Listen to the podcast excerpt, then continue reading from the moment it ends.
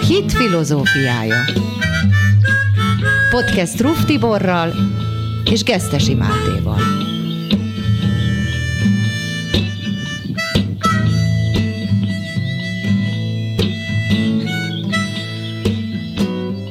Sok szeretettel köszöntünk mindenkit, én Gesztesi Máté vagyok, velem szemben pedig Ruf Tibor, filozófus, a rabbi képzőn doktorált teológus foglal helyet.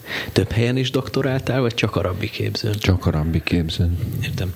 Legutóbb beszéltünk a teremtésről, a bűnről, Lucifer személyéről és az emberi lélekről hogy hogyan lesz egyre elfogadóbb a lelkiismeret a bűnnel szemben. Ma ezt fogjuk többek között kicsit bővebben kifejteni. Ez podcastünk harmadik adása, és igyekszünk szisztematikusan haladni, szóval ma az Édenből való kiüzetés utáni első korszakról, ami cirka 1600 év, egész pontosan az, az 1600 év, vagy picit több? 1656. 56. Egyébként igen. én is szeretettel köszöntöm a kedves hallgatókat, mert az elején elfelejtettem. Meg én sem adtam ennek megfelelő táptalajt, úgyhogy szervusz Tibor, köszöntelek így. Nem. Bár mi már köszöntünk egymásnak, de hogy most így a, a közönség előtt is köszöntünk egymásnak, ennek állítólag van értelme. Tehát a, az a lényeg, hogy ez az úgynevezett lelkiismereti korszak, legalábbis vannak, akik így nevezik. Szóval erről beszélünk, reményeim szerint jobb könyvét is érintve majd, aztán rátérünk Noéra és az özönvízre, vagyis az első nagy korszak következményére, Természetesen már-már szokásomhoz híven arra is kíváncsi leszek, hogyan tudott gyakorlati úton megtörténni egy ilyen globális természeti katasztrófa, és hogy hogy fért el a bárkában az összes állat, meg miért volt erre az egészre egyáltalán szükség, Isten miért nem teremtett új embereket, meg új állatokat, majd ezt, majd ezt kifejtjük. Na most egy, egy dolgot nem mondtunk el eddig, de fontos információ szerintem a hallgatóknak, vagy legalábbis én biztos kicsit máshogyan hallgatnék ilyesmit innentől. Szóval van egy fontos játékszabályunk, én soha nem szoktam előre elmondani neked a, a kérdéseket, tehát nem készülsz fel specifikusan az adott témából külön, és ezt te szeretted volna, hogy így legyen, túl azon, hogy ez szerintem nagyon jót tesz a beszélgetésnek, mert nem valami begyakorolt dolog jut el, hogy amúgy ez neked miért kellemesebb így? Hát egyrészt mert úgyse bírom megjegyezni előre az összes kérdést, és Prózai boka van. És, a, és a, hogy mit akarok mondani. Másrészt meg szerintem a beszélgetés az egy olyan műfaj, amiben tehát ha írok, akkor, akkor azt meg, nagyon ilyen megfontoltan, és ilyen, tehát, tehát az egy mm. más faj, sokkal fegyelmezettebb és fegyelmezőbb műfaj, de azt nem jó szerintem beszélgetésbe átvinni, mert, mert akkor uh, vannak elvész a beszélgetés jellege. Mm-hmm. Jó, na most még mielőtt a fő témáinkra rátérnénk, az előzőekkel kapcsolatban maradt bennem egy kérdés. Schelling érvelését érintettük részben korábban, amely szerint a gonosz azért van, hogy lehessen szabad akarat, mert így lesz tétje a döntéseknek Isten számára, így ér hát majd. Illetve mondjuk inkább úgy, hogy a gonosz amiatt jött létre, hogy lett szabad akarat. Igen, igen, igen, jó. De, De hogy nem ezzel... volt szükségszerű, lehetett volna úgy is, hogy ne jöjjön létre. Aha. Na de pont arról beszéltünk, hogy akkor nem lenne szabad akar, tehát ha nem lenne fény és árnyék, akkor nem lehetne választani a kettő közül. Tehát a szeretetnek se lenne feltétlenül értéke. Ö, igen, igen, igen. Na hát ezzel kapcsolatban lenne egy, egy, egy kérdésem. Na most azt mondja az ige, hogy, illetve hát az ige szerint a kígyó Évának, hogy tudja az Isten, hogy amely napon eztek abból, tudnélik a jó és rossz tudásának gyümölcséből, megnyilatkoznak a ti szemeitek, és olyanok lesztek, mint az Isten, jónak és gonosznak tudói. Majd így folytatódik a gondolat, íme az ember olyanná lett, mint mi közülünk egy, jót és gonosz tudván. És itt szerintem ebből azt tűnik inkább ki, hogy az ember alapvetően nem ilyen volt. Tehát azt mondani, hogy az a szeretet értéke, hogy szabad akarattal dönthetünk jó és a gonosz között, tulajdonképpen érdemmel jelöli meg Lucifer bűnbejtési tevékenységét.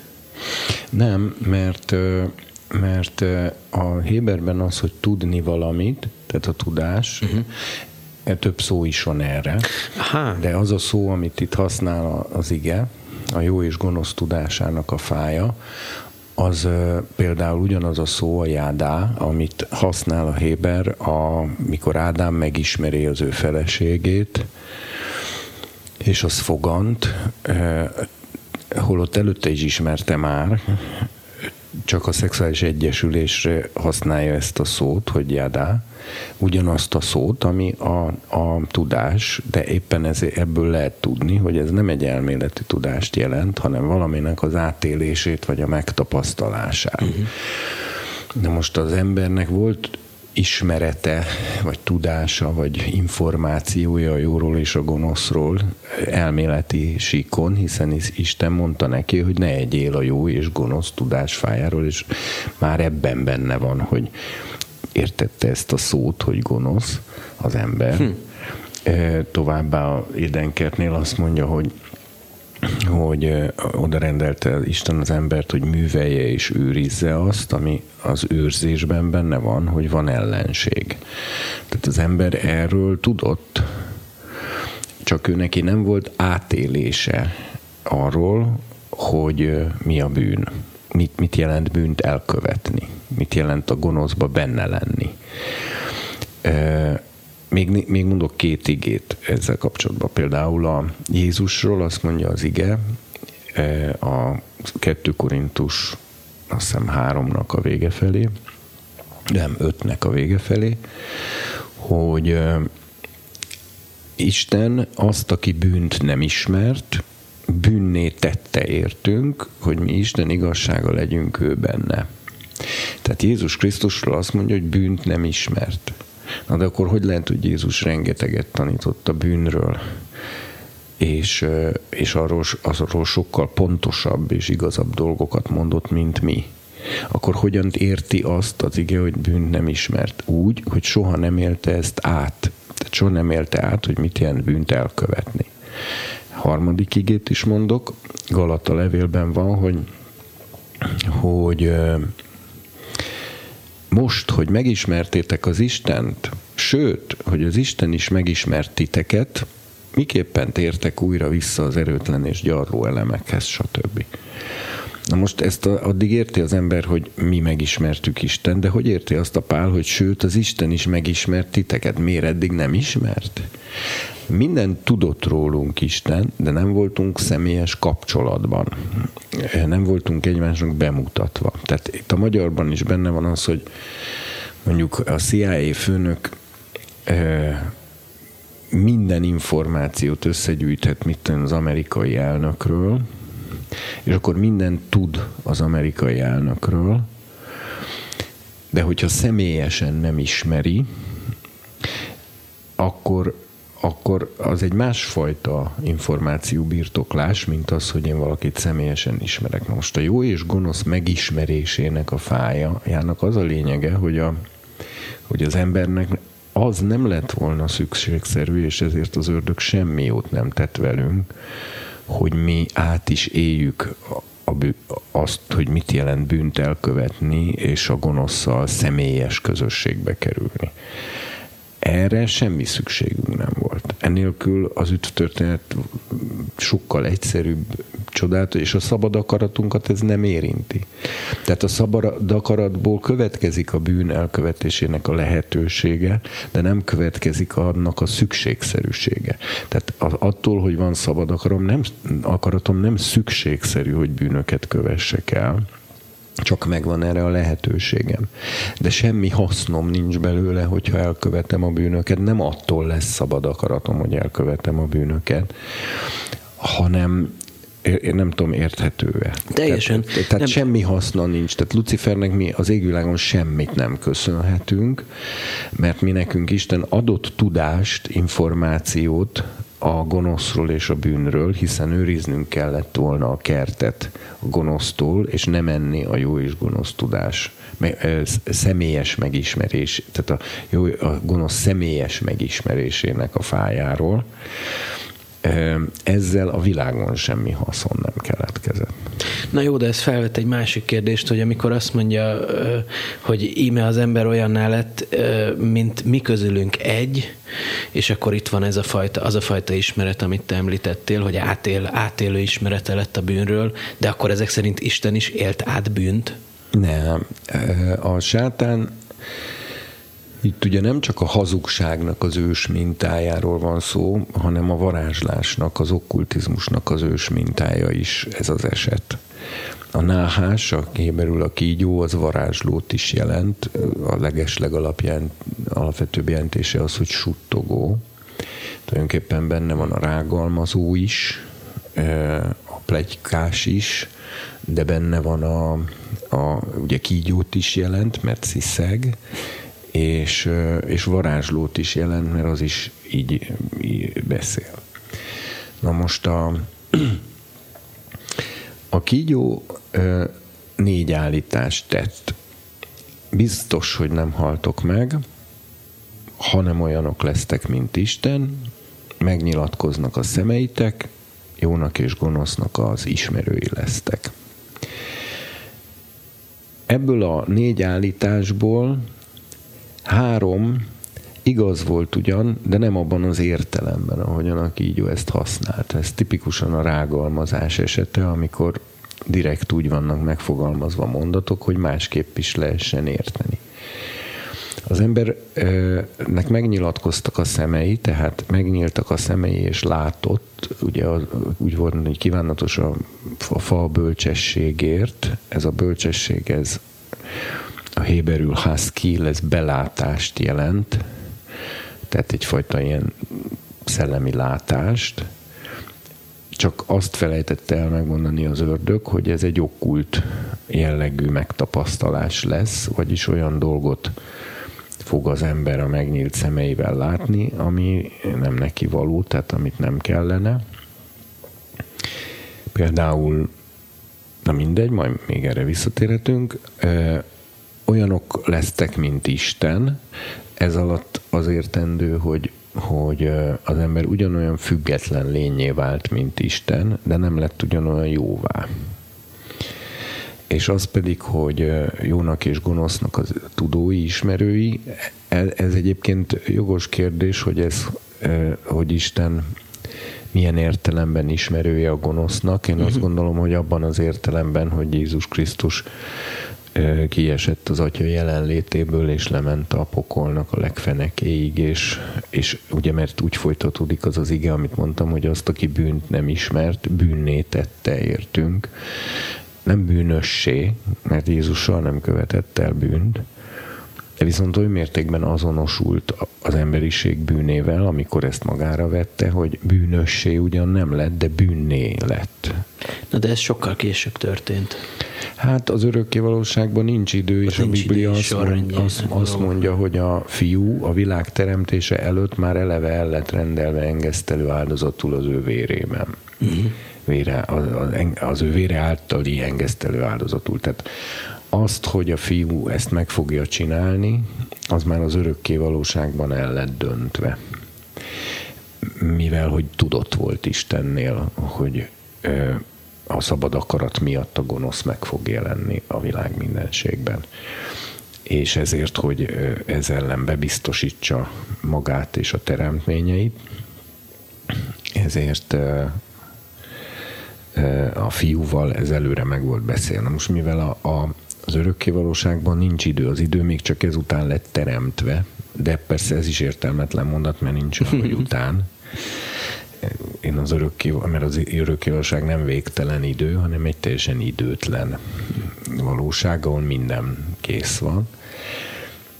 És a, hogy mondjam, tehát inkább úgy lehetne mondani, hogy a, az idő a, a, tehát minden pillanatban volt, és van, és lesz teremtve, tehát, na, tehát nem lehet azt mondani, hogy az idő előtt mi volt, de minden esetre így jelképesen, vagy idézőjelben szólva, mivel mi a, a mi tudatunk nem képes ezt máshogy fölfogni, ezt úgy lehet megfogalmazni, hogy még az idő előtt, az örökké valóságban a fiú már engesztelő áldozatként ö, kész volt. Tehát ö, ő fogalmazni. Tehát van, van, volt az Istenben ilyen értelemben ilyen értelemben a gonosznak az ismerete, a megtapasztalása, de nem abban az értelemben, hogy az Isten valaha is bűnt követett volna el. Mi nekünk viszont erre így nem lett volna szükségünk, mivel mi de kicsit talán ahhoz is hasonlíthatnám ezt, hogy de hát remélem senki nem fog félreérteni, mert nagyon ilyen magasröptű dolgok ezek, és nehéz így emberileg beszélni róla, hogy, a, hogy mondjuk a, egy hat éves kislánynak, ha valaki elmondja, hogy a szülei hogyan nemzették, akkor lehet, hogy szintiszta igazságot mond, de tönkreteszi annak a gyereknek az életét. Ha ugyanezt a szülei mondják el neki 13 éves korába, vagy mit tudom én, akkor viszont óriási áldást fog jelenteni számára, mert akkor, hát hogy mondjam, fog tudni ő is házas életet élni meg, stb. Tehát ideje van annak, hogy valaki mit mikor tud meg, és ezért hát van egy teológus kollégám, aki fölvetette azt a kérdést, hogy nem lehet-e, hogy a jó és gonosz tudásának a fájról később valamikor majd egyszer már ehetett volna az ember csak akkor az egyáltalán Nagyon nem érdekes volt időszerű, elmélet. és nem volt időszerű, de, de az is lehet, hogy, hogy soha nem ehetett volna róla, vagyis hogy minden, mindig, vagyis hogy ehetett, de hogy nem lett volna hasznos később se. Én ezt nem tudom eldönteni, csak mint érdekes felvetés, viszont egy biztos, hogy a jó és gonosz tudás fája az jó hiszen Isten, amit teremtett a kertbe, arról mindenről azt mondta, hogy az jó, csak a jó és gonosz tudás fája, az jó ugyan. De ne egyél róla. De nem arra való, hogy egyél róla. Hát, hogy fűteni kellett volna vele. Lehet, lehet, igen. igen, igen, igen. Hogy, hogy ugye az, ember, az volt a kert közepén az életfája, meg ez a fa. Na most, ha a, az életfájtól nem volt eltiltva az ember, ettől nem ehetett, de ezt is őriznie kellett, hiszen a kertet kellett őrizni és művelni. Tehát mondjuk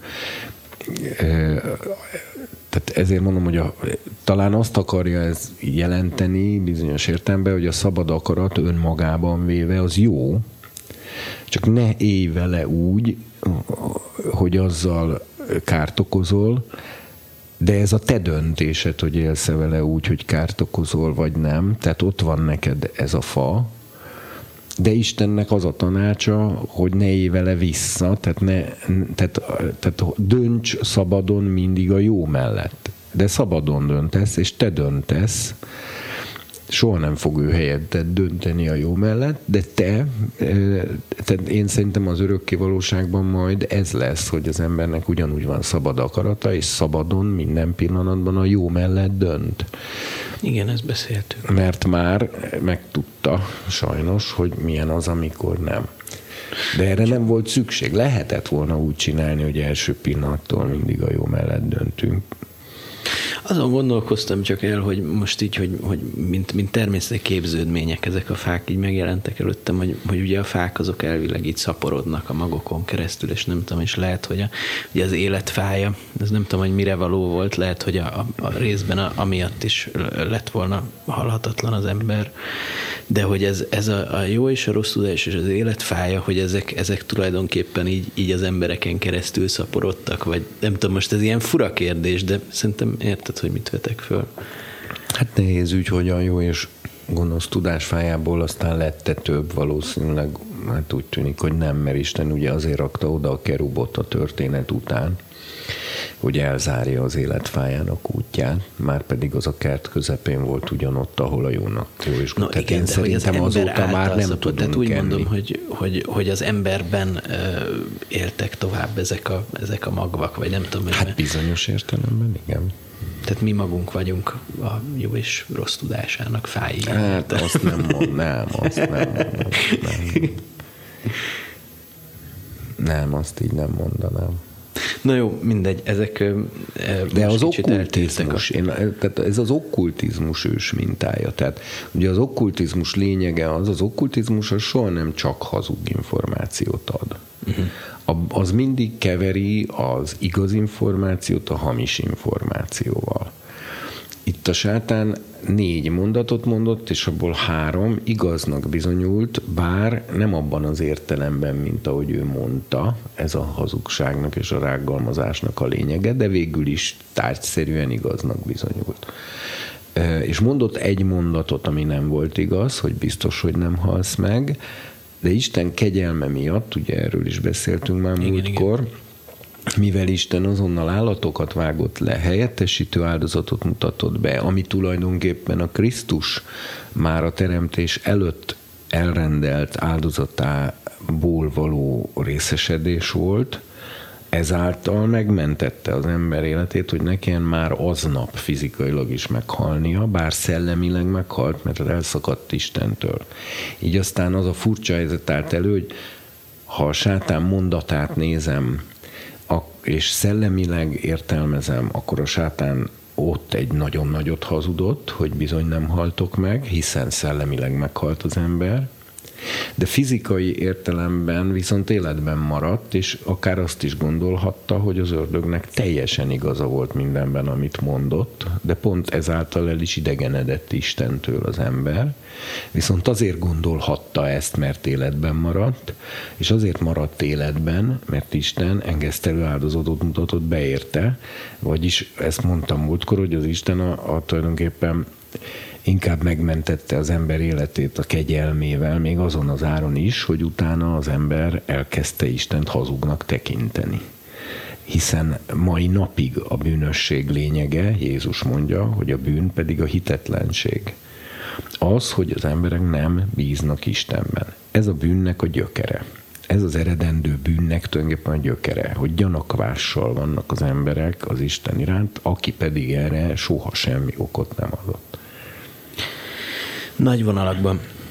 Aztán belemegyünk majd a részletekbe. Miért ezt az utat választotta vajon az örökkévaló, hogy először most áttérve a lelkiismereti korra, hogy először a lelkiismeretre bízza az embert, aztán kiválasztja Ábrahámot, személyes kinyilatkoztatást ad neki, később pedig megszületik a törvény. Ez egy tudatos isteni terve, és, és, és ha igen, akkor miért ez a célszerű megoldás vajon?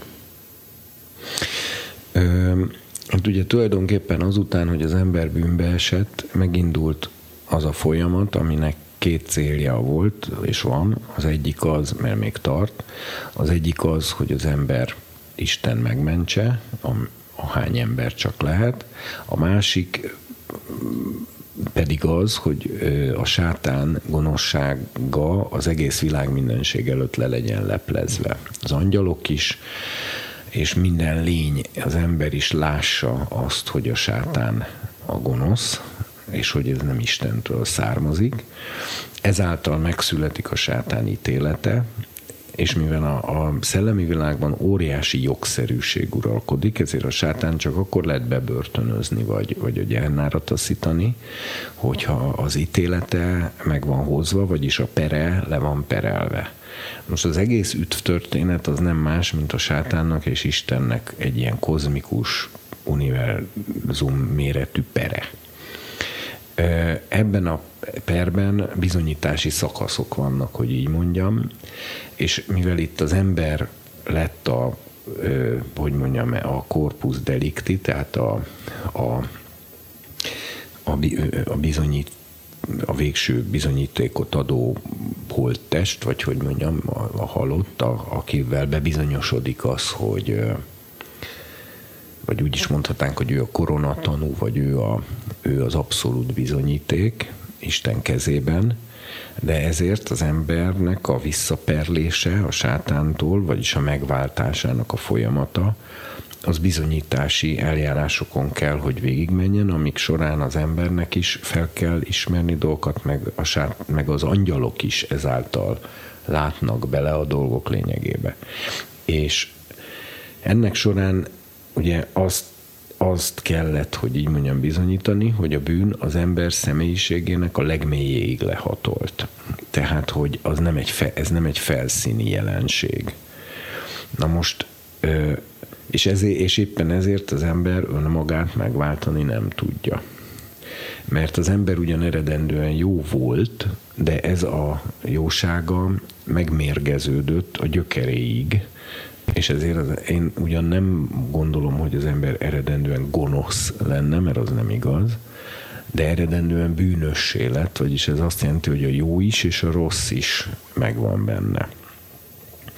Na most a, a, a ugye, hát most ez, ez nagyon messzire vezető dolog, de az, hogy hogy kiderüljön az, hogy ez ennyire gyökeres dolog, ezt a Róma levélbe fejti ki Pál, főleg a hetedik fejezetben, hogy az a törvény funkciója volt, de még mielőtt a törvényre rá lehetett volna térni, hogy így mondjam, előtte kellett adni egy lehetőséget az embernek arra, hogy törvény nélkül, tisztán csak a saját lelkiismeretére bízva, vajon meg tud-e javulni vajon igazá tud-e válni? Vajon ki tudja-e szedni magából a, a bűnnek ezt a mérgezését?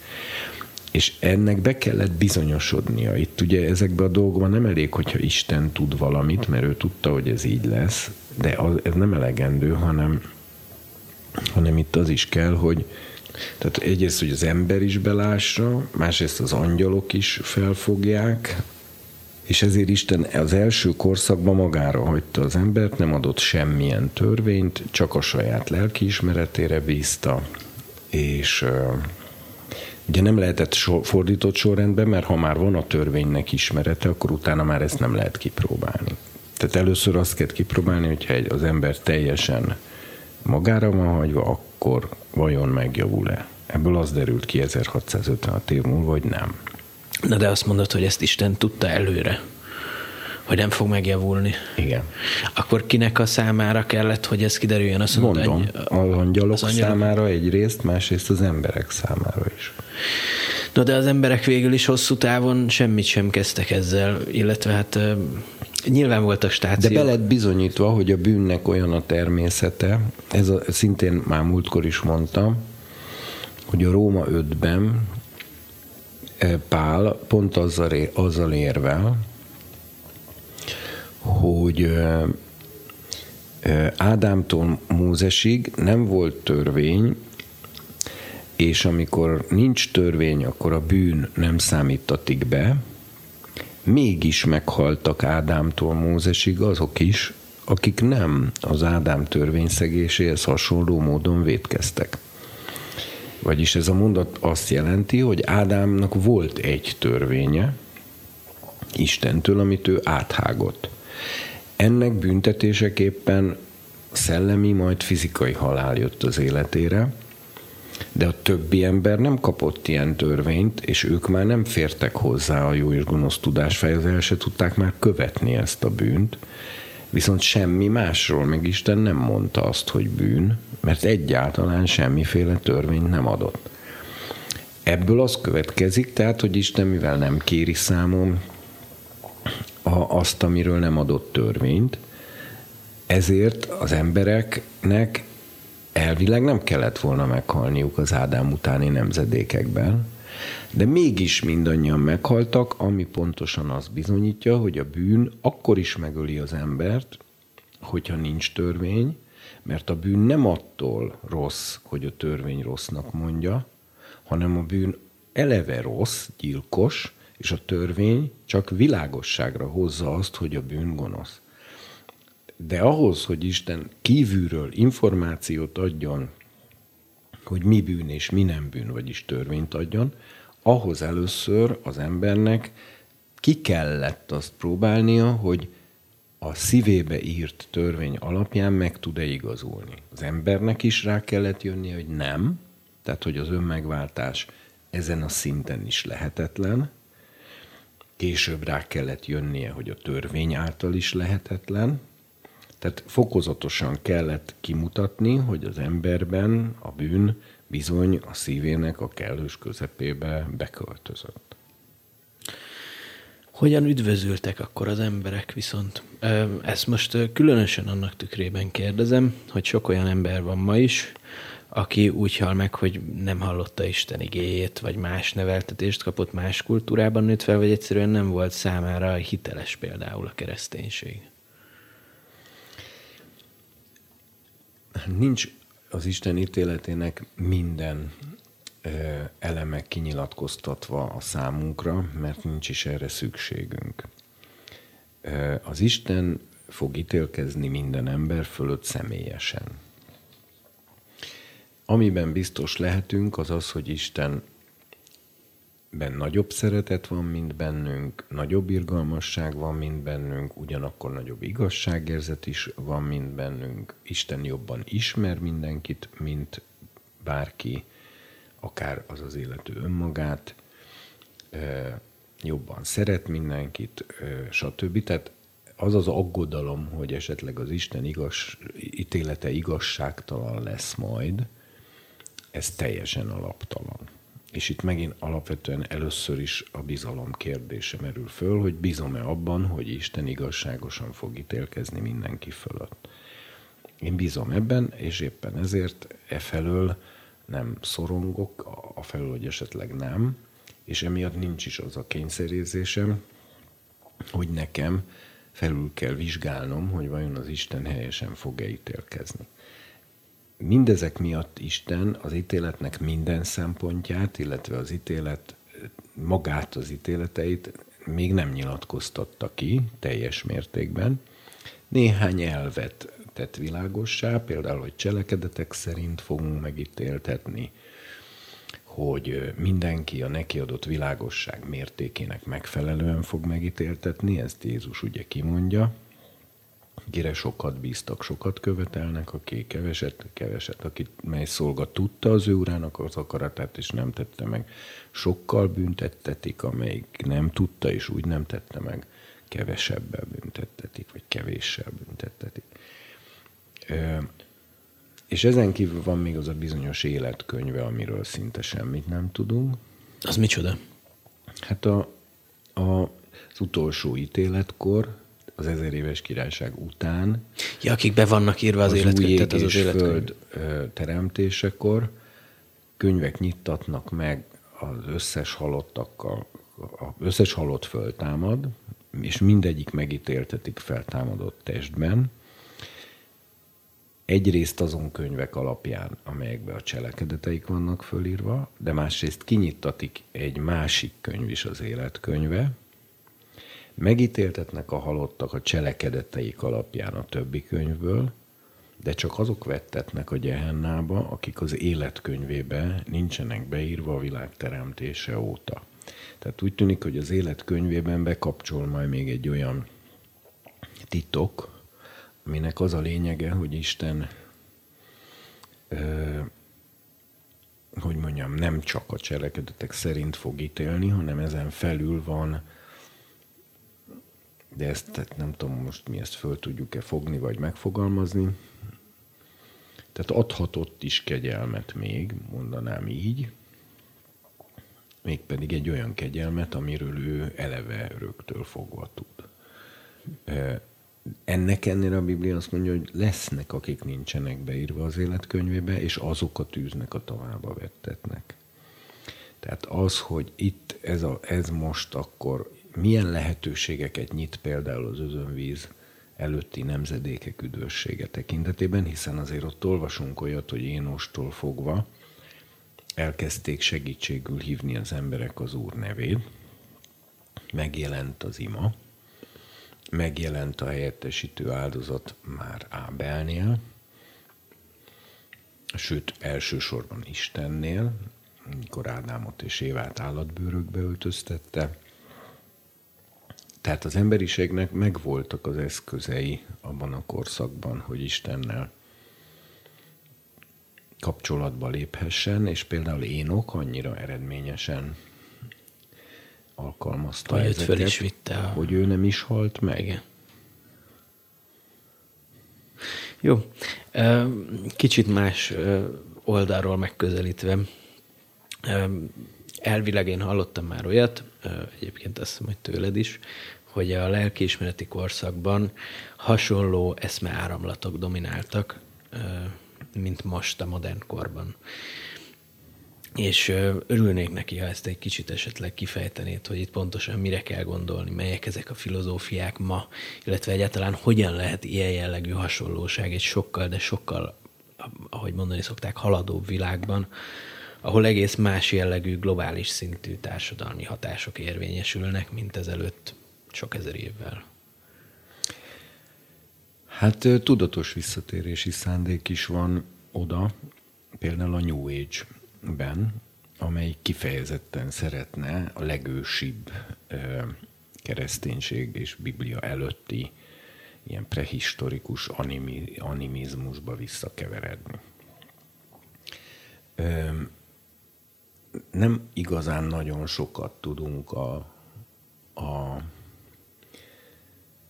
az özönvíz előtti emberek, hát filozófiáról nem is tudom, hogy egyáltalán lehet-e ott beszélni, de kétségkívül világnézetük az egészen biztos, hogy volt, és például, ha most időben komolyan vesszük a bibliai kronológiát, már pedig én komolyan veszem, akkor például az egyiptomi óbirodalom kora az a vízözön előttre esik. Tehát a, leg, a Sphinx építése, a, a, azt hiszem a Keops piramis, ezek víz előttiek akkor. És és azért abból a korból valamennyi tudásunk így en, ezek kapcsán fennmaradt. Például fennmaradt az, az a tény, hogy az emberek egy olyan világban éltek, ahol például egy különleges képességű ember, ami, ami ugye a Biblia ki is nyilatkoztatja, hogy azért van, mert az emberek bukott angyalokkal házasságra léptek, és ilyen Na, erről meg, meg akarlak kérdezni, igen hibridek születtek, például a fáraók ugye a Ré napistentől származtatták magukat, és gyakorlatilag olyan Isten királyságot hoztak létre, aminek az volt a lényege, hogy a fáraó egy félisten, és az összes többi ember az az ő rabszolgája. Igen. Az ő tulajdona, és neki dolgozik. Tehát, hogy mondjam, tehát amit a legdurvább Mad Max-es bandavilágban lehet látni, hogy, hogy van egy kiemelkedően, valamiben kiemelkedően erős, vagy okos, vagy intelligens, ilyen guruszerű félistenszerűség, és akkor körülötte a, a rabszolgák hada, aki, aki őt legyezgeti és szolgálja, és ezt fenn lehetett tartani ezt az állapotot, vagyis magyarul ezek a bizonyos nefilim, a, ezek a bukottak, a, ezek a hibridek, ezek teljes ö, uralmuk alá voltak képesek vonni az embereket, ilyen rabszolgai státuszban. És bevitték őket, az embereket abba, hogy őket imádják. Tehát ez, ez a legmélyebb rabságnak az állapota, ami létezik az ember. Ezt annyira nehéz elképzelni, annyira szürreális, hogy ilyen hát szörnyek Azért, mert te már megkap, tehát ilyet moziba látunk, ezt, hogy ezt, ezt egy modern ember nagyon nehezen tudja valóban elképzelni. Tehát, hogy ezt, ezt tényleg így kell elképzelni, hogy ott hogy ilyen, ilyen szörnyetegek, óriások, és akkor ők, ők, ők Nem voltak. A, ezek feltétlenül abban, a, tehát ugye a, a Héber, amit használ rájuk, az a, a következő szavak. Az egyik a nefilim, a, ugye egyes számban náfil, ez szó szerint bukottat, leesettet jelent, tehát aki lezuhant, leesett, és ez az egyik szó. A másik, amit használ rájuk, hogy ezek voltak a hatalmasok elejétől fogva, a hatalmasnál a gibor szót használja, ami hőst jelent. Nem óriást, hanem uh-huh. hőst. Uh-huh. A harmadik, amit mond róluk, hogy a, a, a név emberei voltak, hogy híres, neves emberek voltak, tehát, hogy igen, például Achilleus. Az anyja istennő volt, az apja ember, termetre nem volt nagyon nagy, de sebezhetetlen volt a sarkát kivéve, és abszolút háborús győztes minden helyzetben. Nagyon érdekes, hogy amikor az anyja, az Istennő anyja megjelenik neki és beszélgetnek, akkor azt mondja neki, hogy két lehetőséged van, vagy egy nyugodt, csendes, békés életet leélsz, és viszont egy tök nyugodt, szép öregkorral, időskorban halsz meg, de senki nem fog tudni rólad, vagy pedig fönn marad a neved, amíg a világ fennáll, de fiatalon fogsz meghalni. És Achilleus az utóbbit választja, vagyis ő a hírnevet választja, ő a hírnév embere akar lenni. E, és ő egy hérosz, ugye görögül, a, mindeni, a görögül ezeket a fél, félisten, félember lényeket e, hérosznak nevezik, ami szintén hőst jelent. Tehát ugyanazt jelenti, mint a Héber gibbor. gibbor. És ö, Érdekes egyébként, hogy a hieroglifákon, a falfestményeken a fáraót a piramisokban például sokkal nagyobbnak ábrázolják, mint a rabszolgáit, és erről mindig azt mondják a modern kutatók, hogy ez csak azért van, mert a tekintélyét így akarták érzékeltetni. Mi van akkor, ha tényleg nagyobb volt? Tehát azt sem lehet kizárni, hiszen a Biblia beszél arról, hogy némelyike ezeknek a, ezeknek a nefilimeknek, ezek, vagyis nefilimnek, mert hogy az im csak, hogy akik nem... Igen. Igen, tehát az im ott, az a Héberben egy, egy többes igen, számjelzés, akkor, hogy, tehát, hogy nem nefilimek, hanem nefilim, mert az, az dupla többes Vagy náfilok. szóval, hogy, hogy ezek ö, ezek között lettek olyan fajták, mert az egyértelmű, hogy vannak fajtáik. A Héber rengeteget, rengeteg fajtáját. Refaim, Zanzummim, Émim, mit tudom, most csak még legalább még kétszer ennyi fajtájuk van, és ezek közül némelyek azok termetileg is nagyobbak. Tehát ugye a Biblia egyszer-kétszer még adatot is megad, hogy három méter magas. Visszatérve az eredeti kérdésre az eszmeáramlatok kapcsán, hogy említetted ezt a New Age dolgot, én ezt so, szó, szóval így szoktam hallani, meg, meg nem tudom, de ez micsoda pontosan, vagy miért, a és miért Age? hasonlít ez arra az időszakra, amiről ma beszélgetünk? Hát a New Age azért hasonlít erre az időszakra, mert minden megtesz, hogy erre hasonlítson, mert idealizálja ezt az időszakot. Nem véletlen, hogy a New Age-esek évente összegyűlnek a Sphinx körül egy ilyen élőláncban, és ott közösen ilyen vibrációt. Ilyen... Ez egy vallási, kifejezetten vallási dolog, vagy a New Age? Hát van filozófiája is, de az egy vallás is, vagy inkább úgy lehetne mondani, hogy, hogy a vallásoknak egy ilyen egy ilyen laza elegye, mert ugye abból indul ki a New hogy minden vallás ugyanarról szól.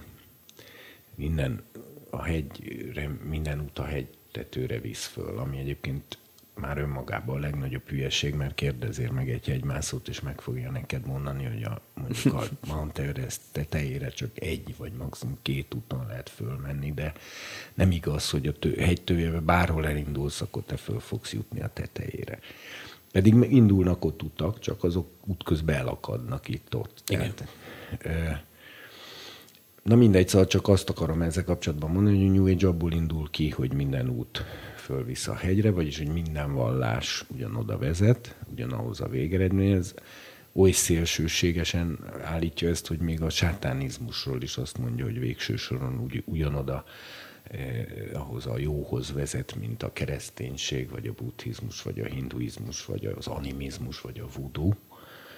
Eh, és ugye ezért a New Age az egy inkább egy ilyen hálózatszerű rendszerben működik, ahol mindenki a maga innen-onnan összeszedett ilyen eklektikus vallását gyakorolja, de közben elfogadja, hogy a többiek, akik mást gyakorolnak, azok is ugyanoda jutnak, mint ő, és akkor így a kölcsönös elfogadás és tolerancia jegyében mindenki kidolgozza ezt a szinkretikus saját vallását. Most mivel a zsidó-keresztény kinyilatkoztatás azt állítja, hogy ez így nem igaz, mert vannak hamis istenek és hamis vallások, amelyek nem az Istenhez vezetnek, hanem a sátánhoz, és nem ugyanoda, mint ahova a Biblia.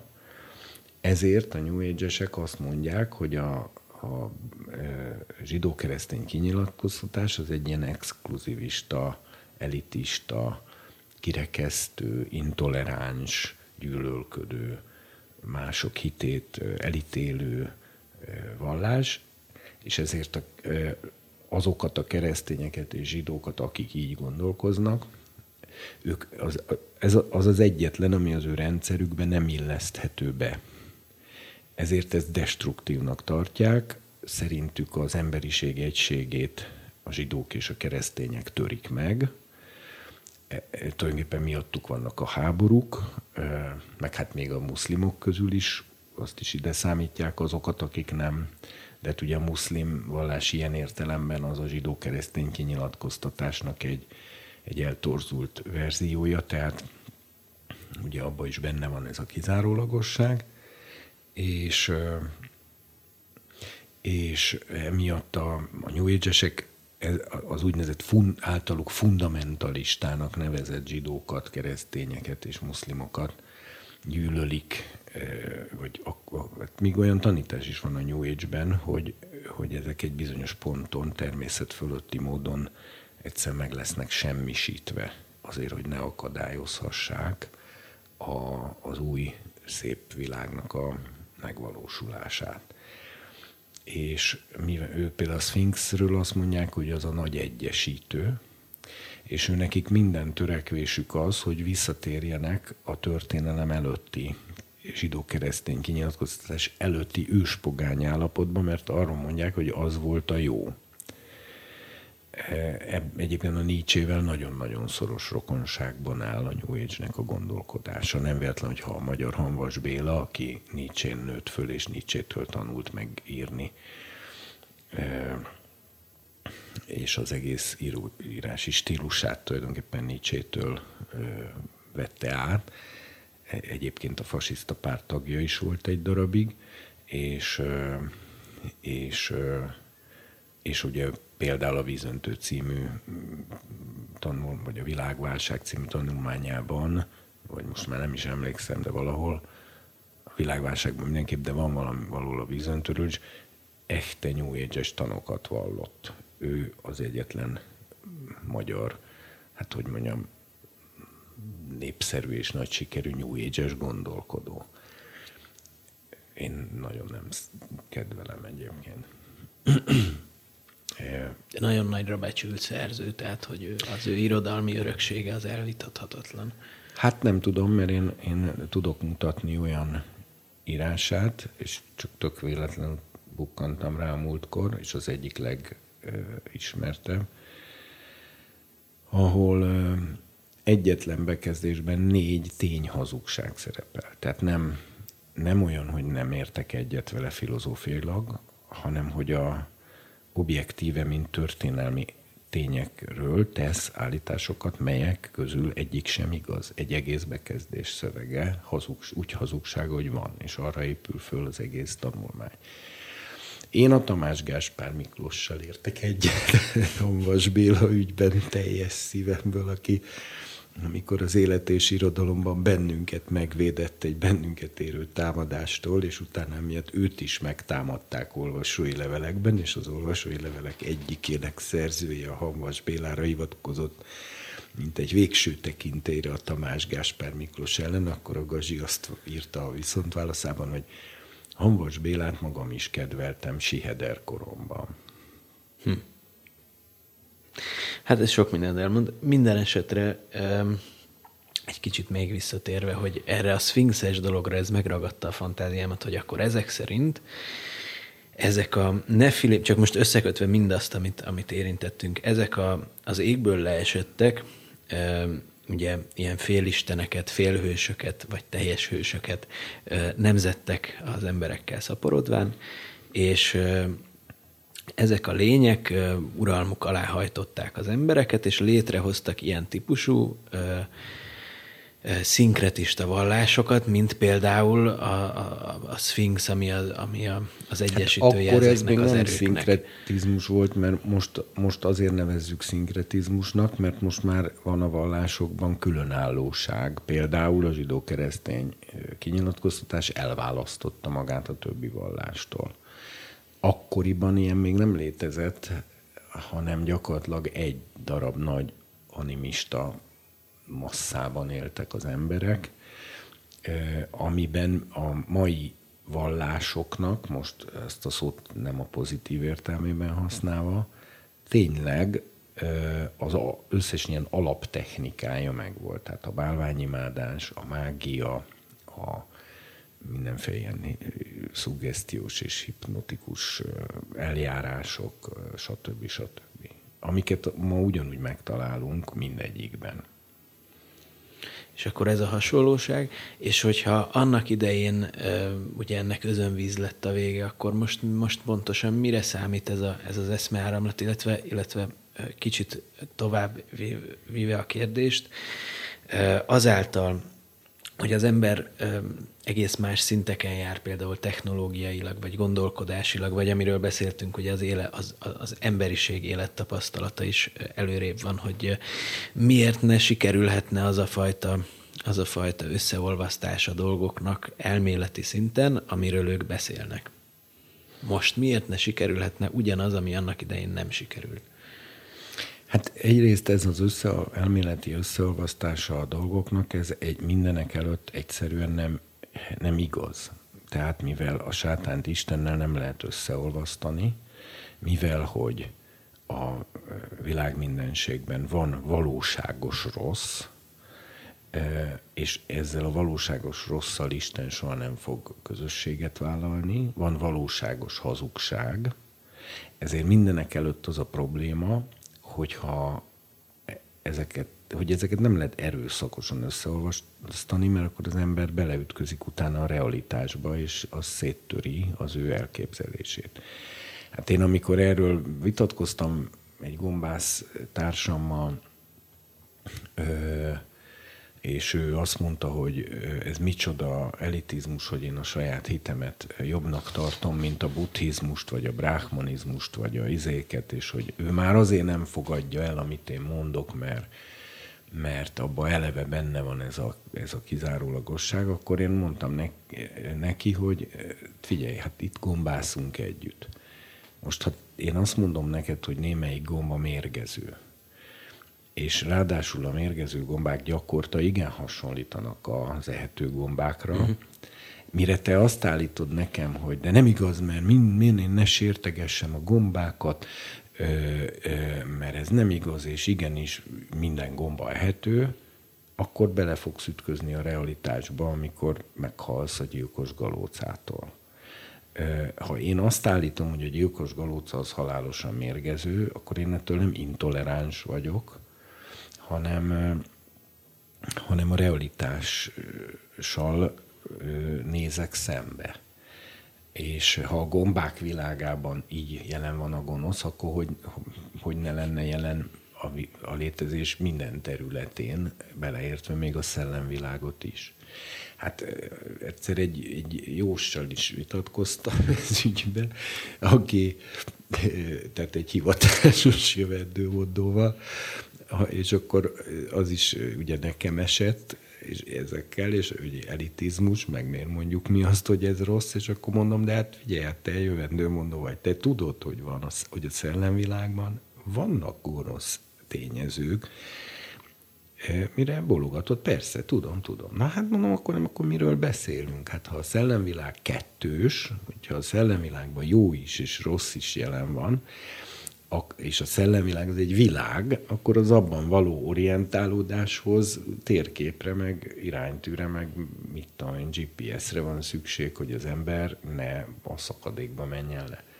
És akkor úgy ezt, ezt így meg is értett, és mondtam, hogy hát én meg abba hiszek teljes szívemből, hogy a Szentírás ez a térkép és iránytű, illetve GPS, a Szentlélek, és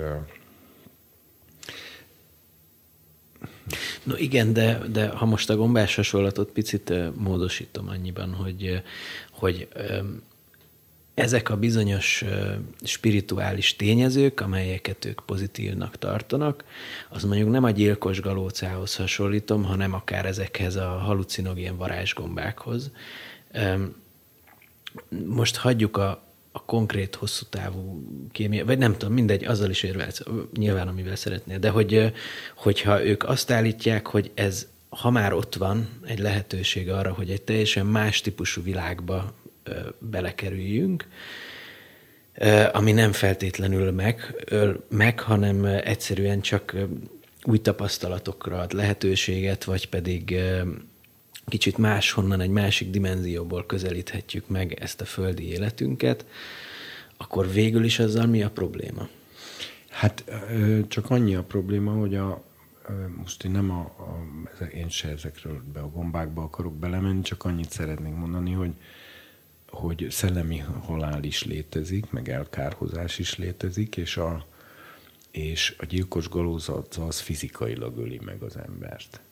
Viszont, viszont mi a biztosíték arra, hogy ezek a szellemre és lélekre ilyen erőteljesen ható dolgok meg nem ölik meg az embert szellemileg vagy lelkileg? Bibliából nem hallunk olyasmit, hogy egyél izét, ilyen varázsgombát ahhoz, hogy látomásaid legyenek, vagy hogy a proféták bármikor is magukhoz vettek volna egy varázsgombát, és azáltal lett volna a látomásuk. Szinte meg sincs említve a Bibliában ez, és amikor éppen, hogy így utalásszerűen meg van említve, akkor pedig azért nem pozitívumként, és nem az Isten tisztelt részeként, már pedig ha az olyan nagyon építő és előremutató szellemi élményt adna, amire az embert Istenhez közelebb viszi meg az igazsághoz, akkor biztos használná a Biblia ezeket. De hát nem használja. Nem csak most azon gondolkozom... De hát ezt egyébként még a drogosok is tudják, mert, mert a, a, a kezdeti fel, lelkesedés után azért a legtöbb drogos az eljut odáig, hogy ez nem nem az igazsághoz viszi őt közelebb. Én csak sajnálni tudom azokat, mint például, hát nem tudom, lehet-e így neveket is mondani, esetleg például Feldmár András, aki aki, Pont őt akartam aki szóba azt, hozni. Aki azt tanítja, hogy, hogy, hogy, hogy egy neurotikus az vegye, vegye be 40-szer az LSD normális adagjának a tízszeresét, 40-szer egymás után, és akkor meg fog gyógyulni a neurózisból. Hát én nem, nem szeretném ezt kipróbálni. Pont a Feld már tól hallottam még régebben egy pont hasonló típusú dolgot, ahol ő beszámol olyan esetekről, de érdekes, hogy de szerintem ez a, ez a drog téma, ez, ez, ez sokakat érdekelhet nyilvánvalóan. Na most ő azt mondja, hogy LSD hatására volt, hogy alkoholbetegek meggyógyultak, heroinisták leszoktak, és csak hogy még egy, egy ilyen pozitív... Mások, akik meg megőrültek.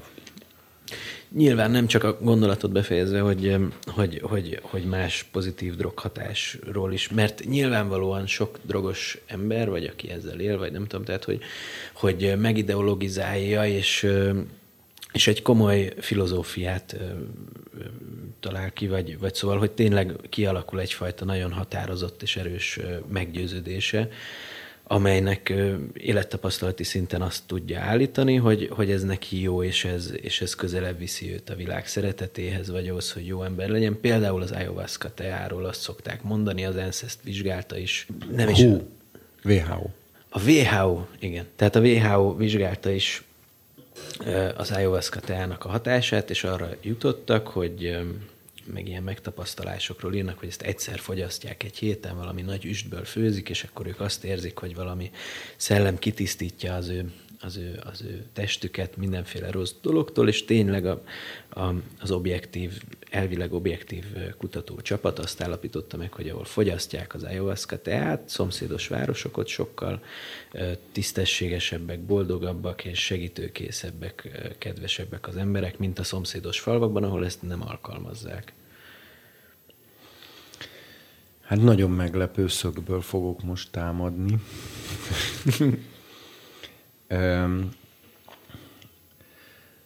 A két német néprajzkutató egymást követve még a 20. század elején, amikor az Amazonas dzsungeleit feltárták, találkozott először ezzel a kérdéssel. Ezt nemrég megfilmesítette, megfilmesítették, Kígyó ölelése ez a címe, és Oscar jelölt volt a Saul fia mellett, de a idegen nyelvű filmek kategóriájában, de aztán a Saul fia elvitte ezt a, Valós történetet dolgoz föl a film, két, ennek a két néprajzkutatónak a történetet. Az első, az meghalt a dzsungelben, de az indián szolgája, vagy segítője visszavitte a könyvét a lakott területre, civilizált területre, visszakerült Németországba, és ez arra indított egy második kutatót, hogy elmenjen, és még egyszer megkísérelje azt, ami nem sikerült a, az elsőnek. És ez a, az egész dolog bizonyos értelemben az ajóaszka körül kérdés. Uh-huh. Na most a, tehát mondanék azért néhány dolgot, ami a realitás. A, azok a dél-amerikai sámánok, akik ezt használták, halálbüntetés terhe mellett tiltották, hogy valaki ennek a receptjét kiadja bárkinek, de különösképpen fehér embernek. És a film egyik legérdekesebb jelenete az, amikor az egyik ilyen őserdei törzs lakosai egy sámánnak a vezetésével, aki ugye tudta ezt a receptet, gyakorlatilag ilyen ezt a rendszeres fogyasztást, ezt a, ezt a havi vagy heti szintű fogyasztást alkalmazni kezdte, és nagyon megdöbben, és emiatt ezt a növényt termeszteni kezdték. És nagyon az a filmnek a csúcs jelenete, amikor az a sámán, amelyik még tartja az ezzel kapcsolatos ősi tradíciót, az ezt meglátja, abban a pillanatban megfogja a torkát a másik sámánnak, azt mondja neki, hogy hogy tehettél ilyet, és ott helyben megfojtja, ledobja, majd következő mondata az, hogy a jakrunát nem szabad termeszteni, és ezzel felgyújtja az egész ültetvényt. Kérdésem ezek után, most kicsit az oroszlánt a saját barlangjában fogva meg, kedves New Age-es embertársaimhoz, akik bizonyára tudják ezt, ezt az ősi dolgot, hogy ez így volt, hogy honnan vásárolják ők ezt az iszonyatos mennyiségű ajahuaszkát, amit aztán a szilícium völgyben az IT szakemberek a programoz, egészetes programozás utáni hétvégéjükön iszogatnak. Ki adja ezt el nekik?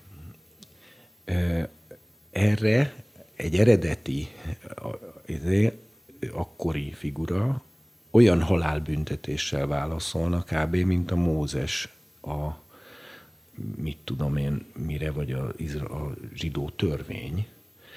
Tehát itt az a probléma, hogy a modern ember az közel sincs tisztában ezeknek a dolgoknak a veszélyével. Most még mielőtt bárki félreértene engem, én nem értek egyet természetesen azzal a sámánnal sem, aki fölgyújtotta, és mit tudom én, de aki ugyanakkor, hogyha valaki az erdőben nagy-nagy-nagy-nagy-nagy kutatás és keresgélés után talált magától egy ilyet, akkor azt elfogyaszthatta. Én ezzel sem értek egyet, tehát én most nem azért idéztem ezt a filmet, hogy ennek az álláspontján lennék, hanem csak azt szeretném ezzel mutatni, hogy bizonyos értelemben egy ilyen régi-régi-régi animista is jobban képbe volt a szellemi világ veszélyességi tényezőivel, mint a modern ember, mert a modern embernek az a lényege, hogy minden ilyen dologból minden tiltást kivesz, és mégis alkalmazza ezeket, tehát amikor például a zsidó fiatalok mondjuk Zohárt olvasnak és elmélyednek a kabalában, miközben a mózesi törvény egyetlen rendelkezését sem tartják meg az erkölcsi életük tekintetében, akkor a saját halálos ítéletüket írják alá. A modern ember elveszítette azt a, azt a felelősség teljes felel, óvatosságát. És, és a következő kérdésem, hogy vajon honnan tudta? Vagy miért maradt fönn ilyen erősen halálbüntetés terhe mellett? Ezekben az amazonaszi törzsekben, hogy ezzel nem szabad játszani, tulajdonképpen nem nehéz megmondani, ezeknek a törzseknek a helyén régen hatalmas nagy, magasan civilizált birodalmak voltak, amelyek szétestek, amelyeknek a templomai ma az őserdőben ilyen, ilyen indákkal benőtt romokként tűnnek elő, ahol aztán tized annyi ember, vagy, vagy egy százaléknyi annyi ember időnként ágyékkötőben előbukkan a fák közül a fúvócsövével. Mi történt ezekkel a civilizációkkal? És vajon ezek, az, ezek a régi tradíciók nem olyan tapasztalatból jönnek esetleg, hogy e, e, e, például az ajahuaszkának az ilyen típusú fogyasztása az a romba dönti a civilizációt például? nem, az, nem ez volt az, ami, tehát nem az lehet, hogy ezeknek volt valamennyi történelmi tapasztalatuk. Jól lehet, nem ismerve a Bibliát, meg, meg Jézus Krisztust, meg, meg, meg a törvényt, meg semmi ilyesmit, mint pogány nemzetek, nem tudták, hogy mondjam, teljesen kívülről látni, vagy felülbírálni mondjuk ezt a kultuszt, de azt mégis észrevették, hogy ez nyakló nélkül használva megsemmisíti az embereket, meg a közösségeket. Tehát mégis, tehát újra mondom, ne, én nem értek egyet természetesen az amazóniai sámánnal. Csak én azt akarom mondani, hogy a New Age-esek például, meg akik ezeket így használják, mert a New ez főleg a New Age-hez kötődik, ez is, ö, ö, hogy mondjam, tehát még tehát saját magukkal is ellentmondásban vannak. Mert ha ők valóban az eredeti arhaikus világnézethez szeretnének visszatérni, akkor nekik halállal kéne büntetniük azt, hogyha valaki mondjuk a jahuaszkát termeszt, pénzért, el, pénzért árusít, már pedig azt megnézem azt a, azt a szilíciumvölgyi it aki azt magának megkeresi az amazonaszi őserdőkben, mert nem, fog ér, nem, nem is lesz már életben, mire megtalálná. Na de ez mit sem változtat azon, hogy, hogy végső soron igaz, felelősen használva, de akkor mégiscsak ez valamiféle pozitív hatást ad az nem, embereknek. Azért mondom, hogy ebben én nem értek egyet a sámánnal, én nem hiszem, hogy pozitív hatása van. Ez az egyet nem értésem, ez már, ez már bibliai alapú.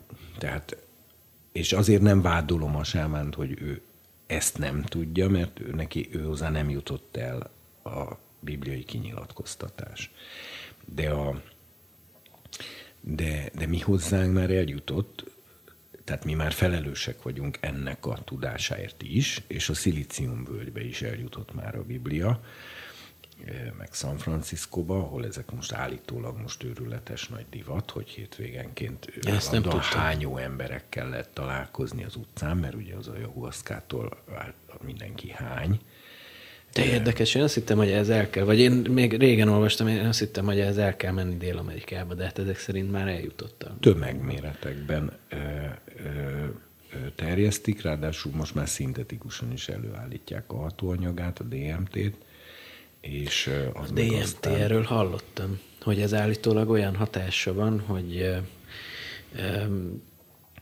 hogy, hogy, hogy, azt, hogy eljutsz egy, egy másik civilizáció. Szóval, hogy ugyanarról számolnak be azok, akik fogyasztják, hogy ilyen különös lények, ilyen hatalmas nagy metropoliszokat mutatnak nekik ilyen teljes űr, űrprogram keretében, tehát hogy ilyen nagyon érdekes. Na, erről a DMT-ről milyen véleményed? Hát én nem értek ehhez annyira, kicsit utána próbáltunk kutatni, amikor világossá vált, hogy ez most egy ilyen óriási nagy világtrend kezd lenni E, és hát én annyit tudok így gyógyszerész, meg orvos e, e, ismerőseimtől, de lehet, hogy nem teljesen pontos a tudásom, tehát még szeretnék. Annyira nagy kedvem nincsenek utána járni, csak tartok tőle, hogy, hogy, hogy majd a jövő a fiatal miatt ez szükségessé válik. De, de azt hallom, és ettől a hajam száll az égnek áll, hogy a, a javolszka is, aminek a hatóanyaga a DMT, meg maga ez a DMT is, gyakorlatilag a szervezetben belső elválasztású hormonként is felszabadul, de kizárólag a halál előtti utolsó. Tehát tulajdonképpen a szívhalál beállt, akkor szabadul föl azért, hogy az agyhalál beáltát késleltesse. Ez az a bizonyos állapot, amin a klinikai halottak szoktak keresztül menni, és utána beszámolnak ilyen élményekről, amely valójában nem a halál utáni élmény, ahogy azt beállítják, hanem ez a klinikai halál utáni élmény, az agynak az az élménye, amit a DMT-nek a felszabadulása okoz benne.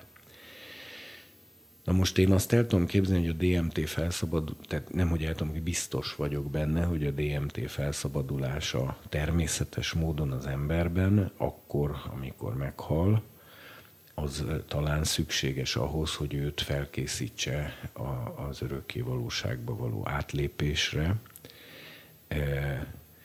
és ugye átértékelődik az élete, stb. stb. De ezt az anyagot beadni valakinek úgy, hogy utána az, amikor magához tér tovább él, és ezt hetente megcsinálja, akkor így gyakorlatilag valami olyasmiről lenne szó, hogy valaki a halálát, vagy a közvetlen halál előtti élményt, azt hetente egyszer átéli, és ezzel igyekszik a saját életét értelmezni, átvilágítani, stb. Most én azt gondolom, nem véletlen, hogy a teremtő úgy rendelte, hogy ez az anyag csak a halálomkor szabaduljon föl, és meg talán azt mondják, hogy talán a szüléskor is bizonyos mennyiség a nőkben felszabadul azért, hogy a szülésnek a rendkívüli nehézségeit túléljék. Egyébként olyankor ilyen kannabionidok is szabadulnak föl a szüléskor, a, amik a marihuánának a hoz hasonló hatóanyagok, csak ez ugyanolyan, mint az, hogy aki sokat fut, vagy fájdalom éri sport közben abban a vérébe felszabadul endorfin, aminek a, ami neve is az, hogy belső morfin, endo morfin tulajdonképpen, nagyon hasonló anyag, és ugyanazt az élményt okozza, fájdalmat csillapít, hangulatot emel azért, hogy az illető ne a fájdalmára figyeljen, hanem tovább ki tudjon tartani abban a tevékenységben, amit végez. Csak egész más, hogy mondjuk valaki fut 20 kilométert, és utána szabadul föl benne a dopamin, az endorfin, a szerotonin, meg a nem tudom micsoda, és ettől utána egész nap jó hangulata van, mert ő megdolgozott ezért, és ő benne ez természetes módon szabadult föl, a, a, meg egész más az, hogy valaki ezt óron át, vagy injekciós tűn keresztül magába küldi, anélkül, hogy bármit tett volna. Ezért egyébként én véleményem nagyon szoros összefüggést látok a restség és a kábítószerezés között, mert tulajdonképpen a kábítószerezésnek az a lényege, hogy ne kelljen meg, dol, megdolgozni. Ugye például a szerotonin akkor szabadul föl a szervezetbe magától, az ember végig dolgoz egy egész napot, 8-10 órát, sikeresen és eredményesen, és este azzal a jó érzés, érzéssel megy haza, hogy de jó, ma, ma mindent elvégeztem, amit kellett, és tök jó, és akkor a szervezet megjutalmazza őt azért, hogy máskor is csinálja ezt, mert ez milyen jó és ilyenkor megemelkedik a szerotonin szintje. Most aki ugyanezt egy extazi tablettának a bevételével éri el, anélkül, hogy előtte a nap összes fontos dolgát elvégezte magát, az becsapja a saját szervezetét külső ilyen kemikáliákkal. Tehát azért mondom, hogy visszatérve a DMT-re, hogy én nem tudom, hogy az, az mivel jár egy ember személyiségében, hogy ő átéli azt, amit mások csak a haláluk előtt, és utána másnap tovább él. Majd pedig ezt megismétli hetente vagy két hetente. Miféle lények fognak ebből létrejönni? Mert itt ezen a ponton már megkérdőjeleződik, hogy esetleg nem a nícsei álom teljesül-e be, hogy, hogy már nem is emberszerű lények azok, akik, akik akik ezt túl sokáig csinálják. És azért Kínában a, a, még a marihuana fogyasztásáért is halálbüntetés jár. Jelenleg is. és nem biztos, mondjuk most jó, én nem akarom ezt feltétlenül, hogy itt vezessék be, csak mondom, hogy az emberiségnek nem, nem is egy túl kis létszámú része, az határozottan úgy gondolja, hogy ez valami életveszélyes dolog, még pedig egy olyan része gondolja így, ami elég közel él ennek a növénynek az őshazájához. Egy másik fele pedig azt mondja, um, ismerek ilyen embert, aki, de hát nyilván mind ismerünk ilyen embert, aki, aki ezt napi vagy, vagy, vagy heti rendszerességgel fogyasztja, és ő azt állítja, hogy ez pontosan olyan, mint egy fröccs, vagy igazából ez csak úgy segít neki az este végén levezetni a feszültséget, vagy bármi ilyesmi, és hogy egyébként pedig, amit, amikor a törvénybeiktatás szóba jön, akkor pedig a gyógyhatását szokták felhozni, hogy, a, hogy mindenféle kimutatása van, hogy a látás, fájdalomcsillapítás, tehát a látás, látás sérülteknek, a, nem tudom, tehát hogy ott is gyógyít valamit, meg hogy, meg hogy az idegrendszernek is jót tesz, és akkor így, így ezek ezekről van szó? Hát, meglátjuk, nem tudom. A, mondom, a Szentírás ezekről nem beszél, nagyon kev, kev, kevésszer és csak utalásszerűen. Az Isten tisztelet részévé nem tette, a proféták nem ezáltal e, láttak álmokat, látomásokat, a Szentlélek öröme nem ezáltal szabadul föl, vagy a békessége az emberekben az új szövetség sehol sem tanácsol ilyesmit. Én nagyon tartok attól, hogy a nyugati emberiségnek a, az antikrisztusi korba való belesétálása szoros összefüggésben áll a drogokkal. Tehát, hogy nem csak az, amit szoktak figyelni a keresztények, hogy a hogy a Facebookon, meg a Google-on, meg ezeken keresztül lassan tényleg egy totális kontroll épül ki, hiszen most már azt is tudják, hogy valaki hány forintért, hol, mikor, hány kávét vásárolt magának meg mit nézett meg az interneten, mit töltött le, sőt, most nemrég hallottam, hogy ha az ember e-mailt ír, és abban meggondolja magát, kihúz egy sort, és helyére mást ír, és úgy küldi el a Google és a Facebook még azt is letárolja, hogy mi volt az eredeti kihúzott sor. Tehát ez azt jelenti, hogy a legmélyebb titkaiba próbálnak belátni az emberekbe, mindezt egy mesterséges intelligencia kezeli, és irtózatos adatmennyiséggel dolgozva profilozza az embereket. Mindez összefüggésbe áll a bankszámlánkkal, a, az átutalásainkkal, a pénzünkkel, stb de én azt gondolom, hogy nem csak ez az, ami az antikrisztusi korba vezet, vagy, az, vagy, vagy éppen a, az LMBTQ mozgalmak, hanem szerintem a drognak is ebben iszonyatos nagy szerepe van. Ez nem jó, hogy erről beszéltünk, mert fontos és, és, és köz, közkedvelt téma.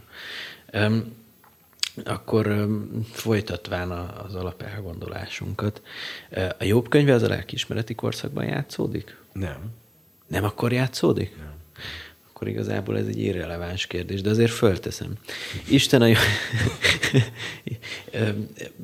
De akár játszódhatna, nem? Végül is. Hát nem nagyon, mert, a, mert ott vannak családfák, ahogy kitől származik a témáni Elifáz, a busztól való Barakeil fia Rám nemzetségéből, a Súkhi Bildád és a Nalmai Cófár.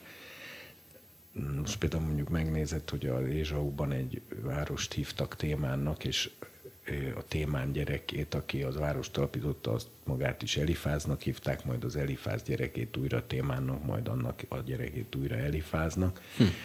Nem, nem akkor, szerettek változtatni. Akkor nagyon. egyértelműen kiderül, hogy a témáni Elifáz az például egy edomita, vagyis akkor az azt jelenti, hogy mindenképpen, hát ki lehet nagyjából kalkulálni, hogy a jobb könyve az a ez Izraelnek az egyiptomi fogsága idején játszódik, és egyébként a, a 14 hagyományt tartalmaz a Talmud, hogy, hogy ki írta és mikor, majd a végén megállapítja, hogy ezt nem tudjuk eldönteni, e, ezért mindenki szabadon választhat a 14 közül, illetve 15-et is kitalálhat, e, de a de nekem a legmeggyőzőbb a könyvek belső adatai alapján az, hogy Mózes írhatta, ő ugyanis a Midian földjén, amikor volt, akkor pont még átfedésbe volt az öreg Jóbbal, aki Úsz földjén élt, ami a Midian földjével szomszédos és számomra nagyon is meggyőzőnek tűnne, hogy az öreg jobbal találkozott Mózes, és ő írta le a történetet, de nem ragaszkodom hozzá, mondom, mert ez nem kinyilatkoztatás, de a könyv belső bizonyítékai alapján azt egész biztosra lehet mondani, hogy meg hát ugye van, vannak ilyen mondatok a jobb könyvében, hogy talán az ősvilág ösvényét követett azokét az emberekét, akiknek alapjukat elmosta a víz, Hát ez így elég egyértelművé teszi. Igen. Minden eset nem ezt egy átkötésnek szántam, méghozzá az önvízre Noé személyére, és jobb könyvén belül pedig a kegyelem kérdésére. Tehát akkor végül is mégiscsak beszéljünk róla. Nem? Tehát Isten jobb könyvében kvázi elismeri, hogy ok nélkül történnek meg bizonyos dolgok. Hiszen maga jobb nem szolgáltatott okot azokra a szörnyűségekre vagy csapásokra, amelyek érték őt. És ez a könyv arról szól, hogy van-e igazságosság. Volt a lelkiismereti korban igazságosság? Van ma igazságosság? Hogy lehet az igazságos, illetve hogy lehet az igazságos, hogy bizonyos dolgok ok nélkül történnek, meg, meg etikus az, hogy Isten ilyen szinten megpróbál emberek, mert jobbnak azért meghaltak a gyerekei. Tehát lehet, hogy utólag kárpótolta őt, de azért halál, halál esetek is voltak. Hát erre akkor kezdjük a legvégétől. Ha valaki nem hisz a halottak feltámadásában, az egyrészt a Bibliát nem fogja tudni megérteni, másrészt előbb-utóbb belefut abban, hogy abba, hogy Istent igazságtalannak fogja látni.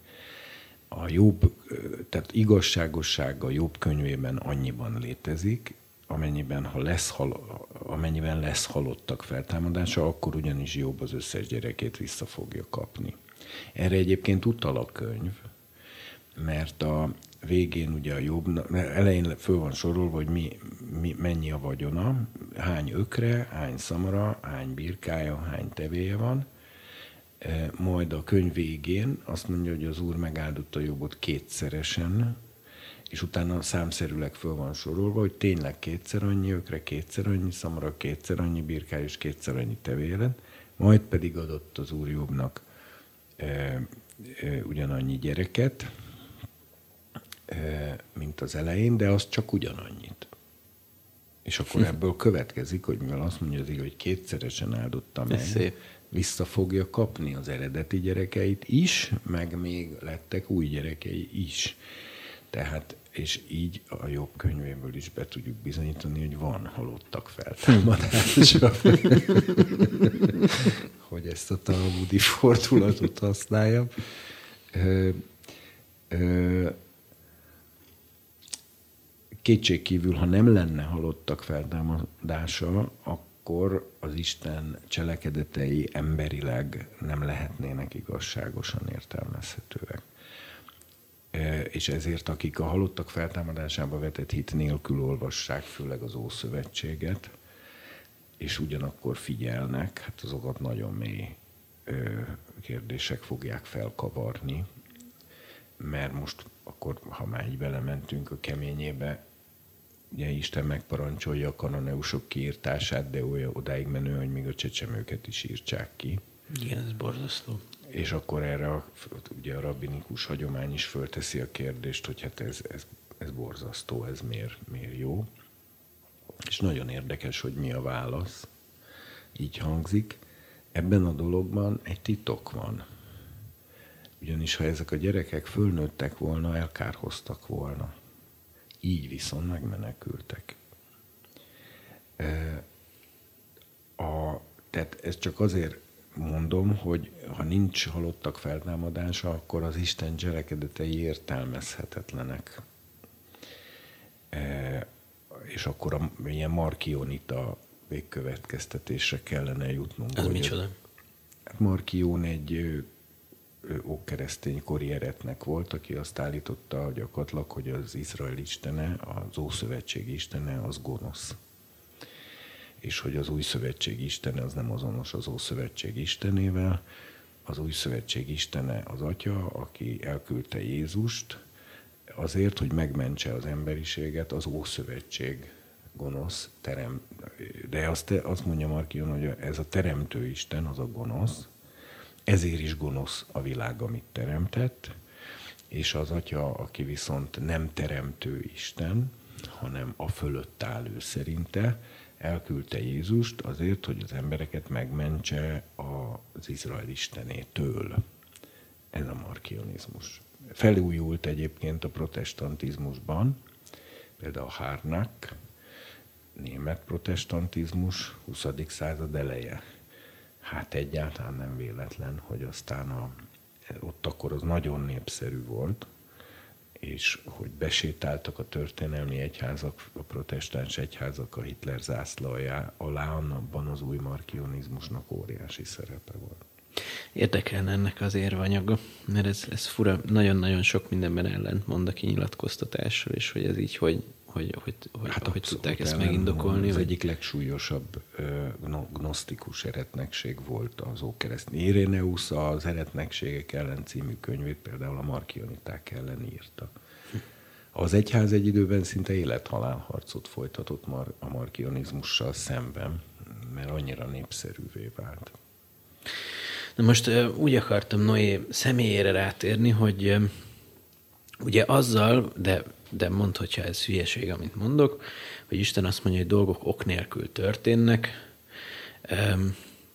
azzal nyilvánvalóan Szóval maga a kegyelem is egy ok nélküli dolog, amit, amit mi csak úgy kapunk Igen. Istentől mindenféle. Hát maga a Héber hén szó, a kegyelemnek az alapjelentése az, hogy ok nélküli. Tehát tulajdonképpen, ha ok nélküli rossz dolgok nem történnek, hiszen ha az ok nélküliség, mint törvényszerűség be van vezetve egy ilyen rendszerbe, akkor hogyha rossz dolgok nem történnek ok nélkül, nem történnének, akkor jó dolgok sem, tehát maga a kegyelem se lehetne lehetséges. Ez talán egy megnyugtató dolog. Hát engem magában ez, ez még nem nyugtatna meg. mert én, én azért nem, én nem vagyok dialektikus gondolkozású abban az értelemben, hogy Istenről nem gondolom, hogy neki bár, bármennyiben is szüksége lenne rosszra, vagy hogy egyáltalán bármiben is szükség lenne rosszra. Én ezt nem gondolom. És egyáltalán nem hiszem, hogy ahhoz, hogy kegyelem, meg üdvösség, meg boldogság, meg szeretet, meg vidámság, meg jókedv legyen, szerintem semmi szükség se bűnre, se halára, se rossz kedvre tehát a, ugye a dialektikus gondolkozás azt mondja, hogy jó, a jó lakást csak az éjség teszi élvezetessé. élvezetessé, az ivást a szomjúság, az élvezetet a fájdalom, a, a jót a rossz, stb. Ez a, ez a dialektikus gondolkozásmód. Ez a, az evilági életben, a testi, biológiai életben ennek van egy korlátozott érvényessége, de, de a, szellemi, szellemvilág legmagasabb szintjén ez a törvény nem érvényes. Isten tökéletesen jó. Például azt olvassuk az egy János levélben, hogy azt az üzenetet kaptuk tőle, mármint Jézustól, hogy az Isten világosság, és nincsen ő benne semmi sötétség. E, tehát az Isten nem yin és yang, nem, nem ö, ö, jó és rossz, tehát nem, a Biblia nem dialektikus, a legmaga, tehát hogy mondjam, még egyszer mondom, az en, erre a fizikai világra és az bűnbeesett, bukott, romlott fizikai világnak a belső működésében érvényesül dialektika, de az abszolút igazság az nem dialektikus. Erre szokták mondani, de hát ha nem lesz semmi rossz a mennyben, akkor nem lesz ott unalmas.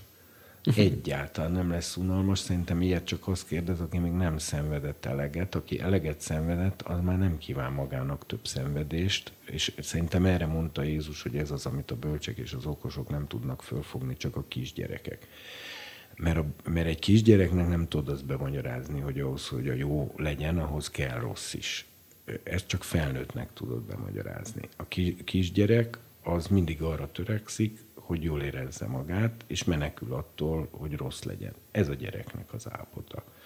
e, és az Isten országába való belépéshez gyerekké kell válni abban az értelemben, hogy hát ha már el se tudok képzelni egy olyan létezést, amiben nincsen semmi rossz, akkor hogy fogok oda bemenni? Jó.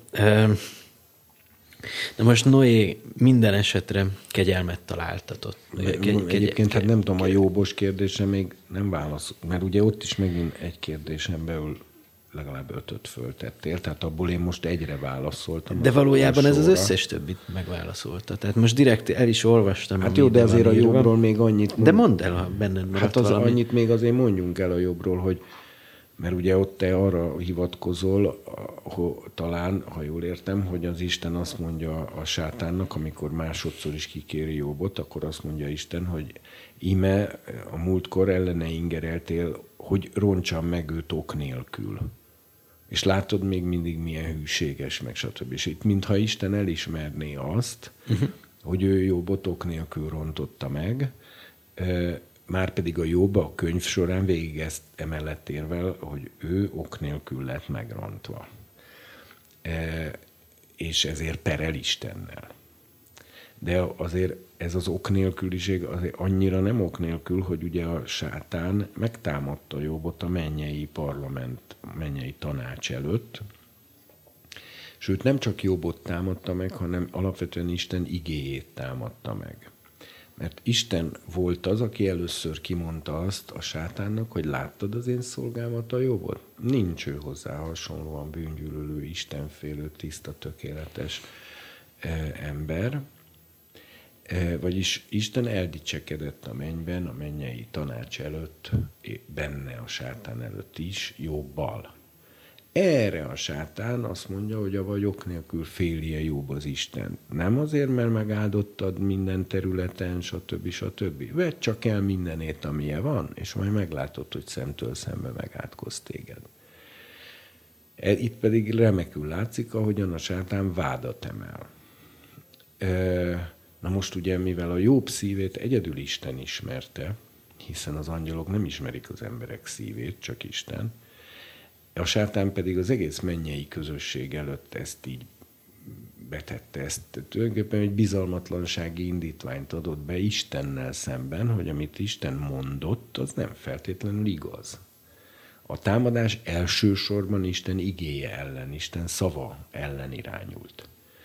És ezután Isten, mivel ő nem diktátor, tehát ő nem úgy működik, hogy fog be a század sátán dugulj el, mert agyon csaplak, vagy esetleg mindjárt agyon is csaphatta volna, hanem Isten mindig mindent jogszerűen végigvisz a mennyben, ezért Isten kiadja a jobbot ennek az ügyészi, hogy mondjam, vádindítványnak, hogy tessék, akkor vizsgáljátok ki.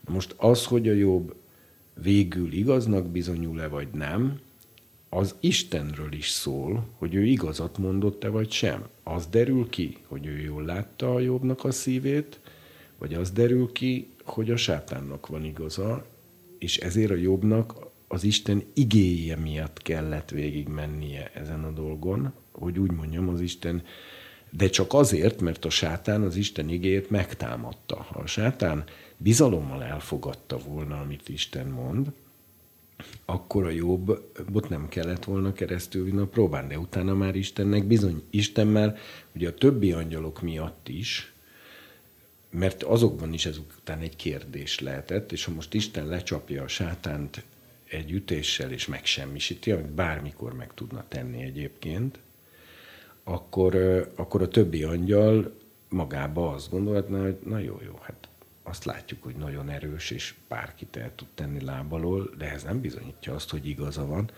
és ezért a lázadás állandóan újra termelődne, aztán végén már az összes angyal keresztül menne a lázadáson, elfogynának, akkor Isten teremthetne új angyalokat, akkor ott ugyanez elkezdődne, azok is elfogynának, ez így menne a végtelenségig, és hogy ne így menjen, ezért Isten az üt történetben bizonyít. Tehát bebizonyítja, hogy igaza van. És ezáltal örökítélet alá veti azokat a lényeket, akik vele szembeszegülnek, ugyanakkor viszont ezáltal azokat, akik azt mondják, hogy na, hát akkor mégiscsak az Istennek van igaza, hiszen például a Jobb végül igaznak bizonyult, ö, ö, akkor, ha viszont Istennek van igaza, akkor én maradok a jó oldalon. És akkor úgymond a szabad akaratát erre használja föl az a lény. És szerintem ez nélkülözhetetlen ahhoz, hogy utána eljöhessen az az új világ mindenség, amiben ugyan megmarad a szabad akarat, de már senki nem lázad föl, mert egyszerűen mindenki végignézte ezt az egész történetet.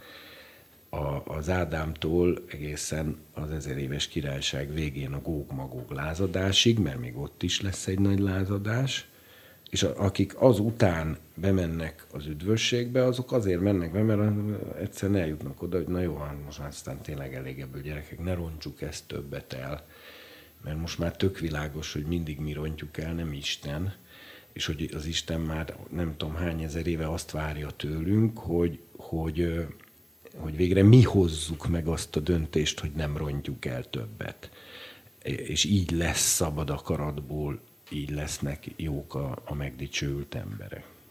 Tehát ez egy harmóniába tartó láncreakció. És ott feltámad minden halott, együtt a kananeus csecsemőkkel, akik azért juthatnak talán be az örök életre, mert nem érték el azt az életkort, amikor ők is állatokkal szexeltek volna, meg...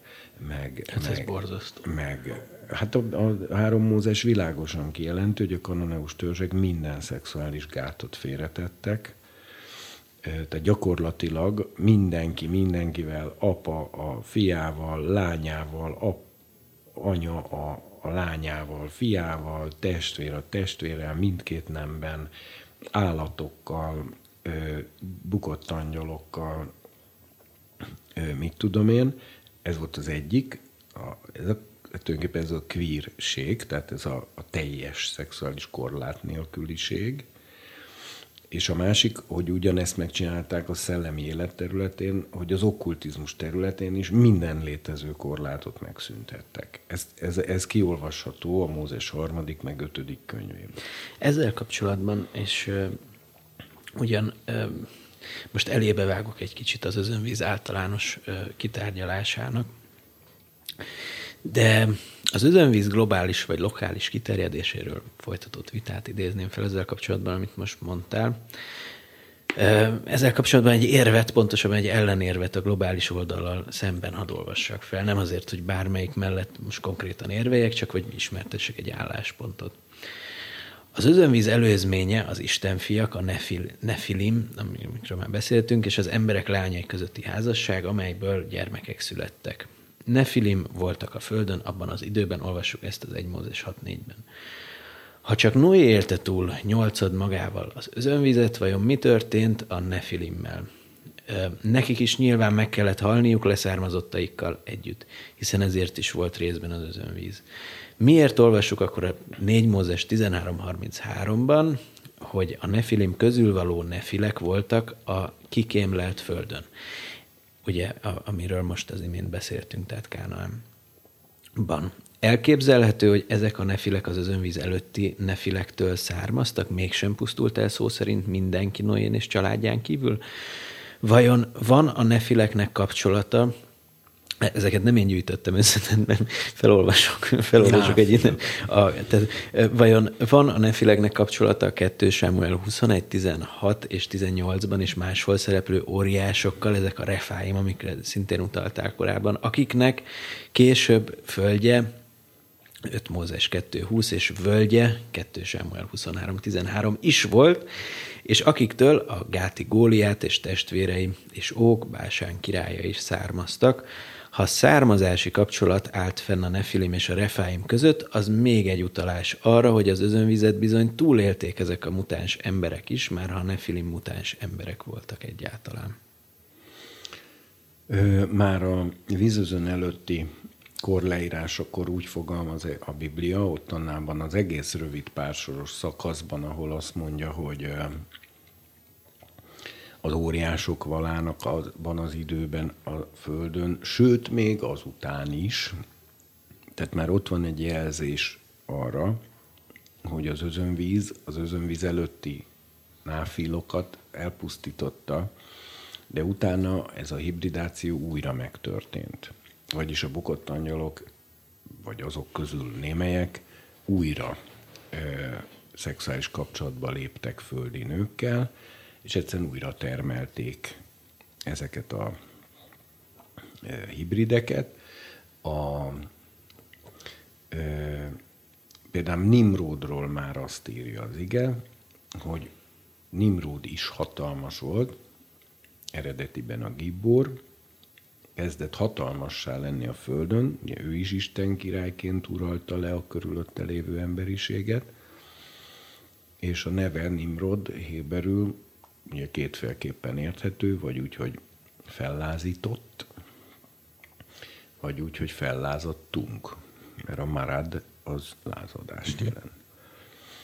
A, tehát úgy tűnik, hogy már Nimrod megint egy náfil lehetett. A, ott ugyan az áll, hogy Kús nemzé Nimrodot, de az nem mondja, hogy kivel, ebben az es, tehát, mert ugye az sem zárható ki, hogy ahogy például az Achilleusnál a görög mitológia olyanról is beszámol, akinek az apja volt ember, és az anyja volt szellemi lény, ez elvileg nem kizárható az a, a, a bukott angyali rendeknél sem. Aztán pedig a, az öt mózes, ahogy mondtad is, az pedig kategorikusan közli, hogy vannak náfilok, vagyis nefilim.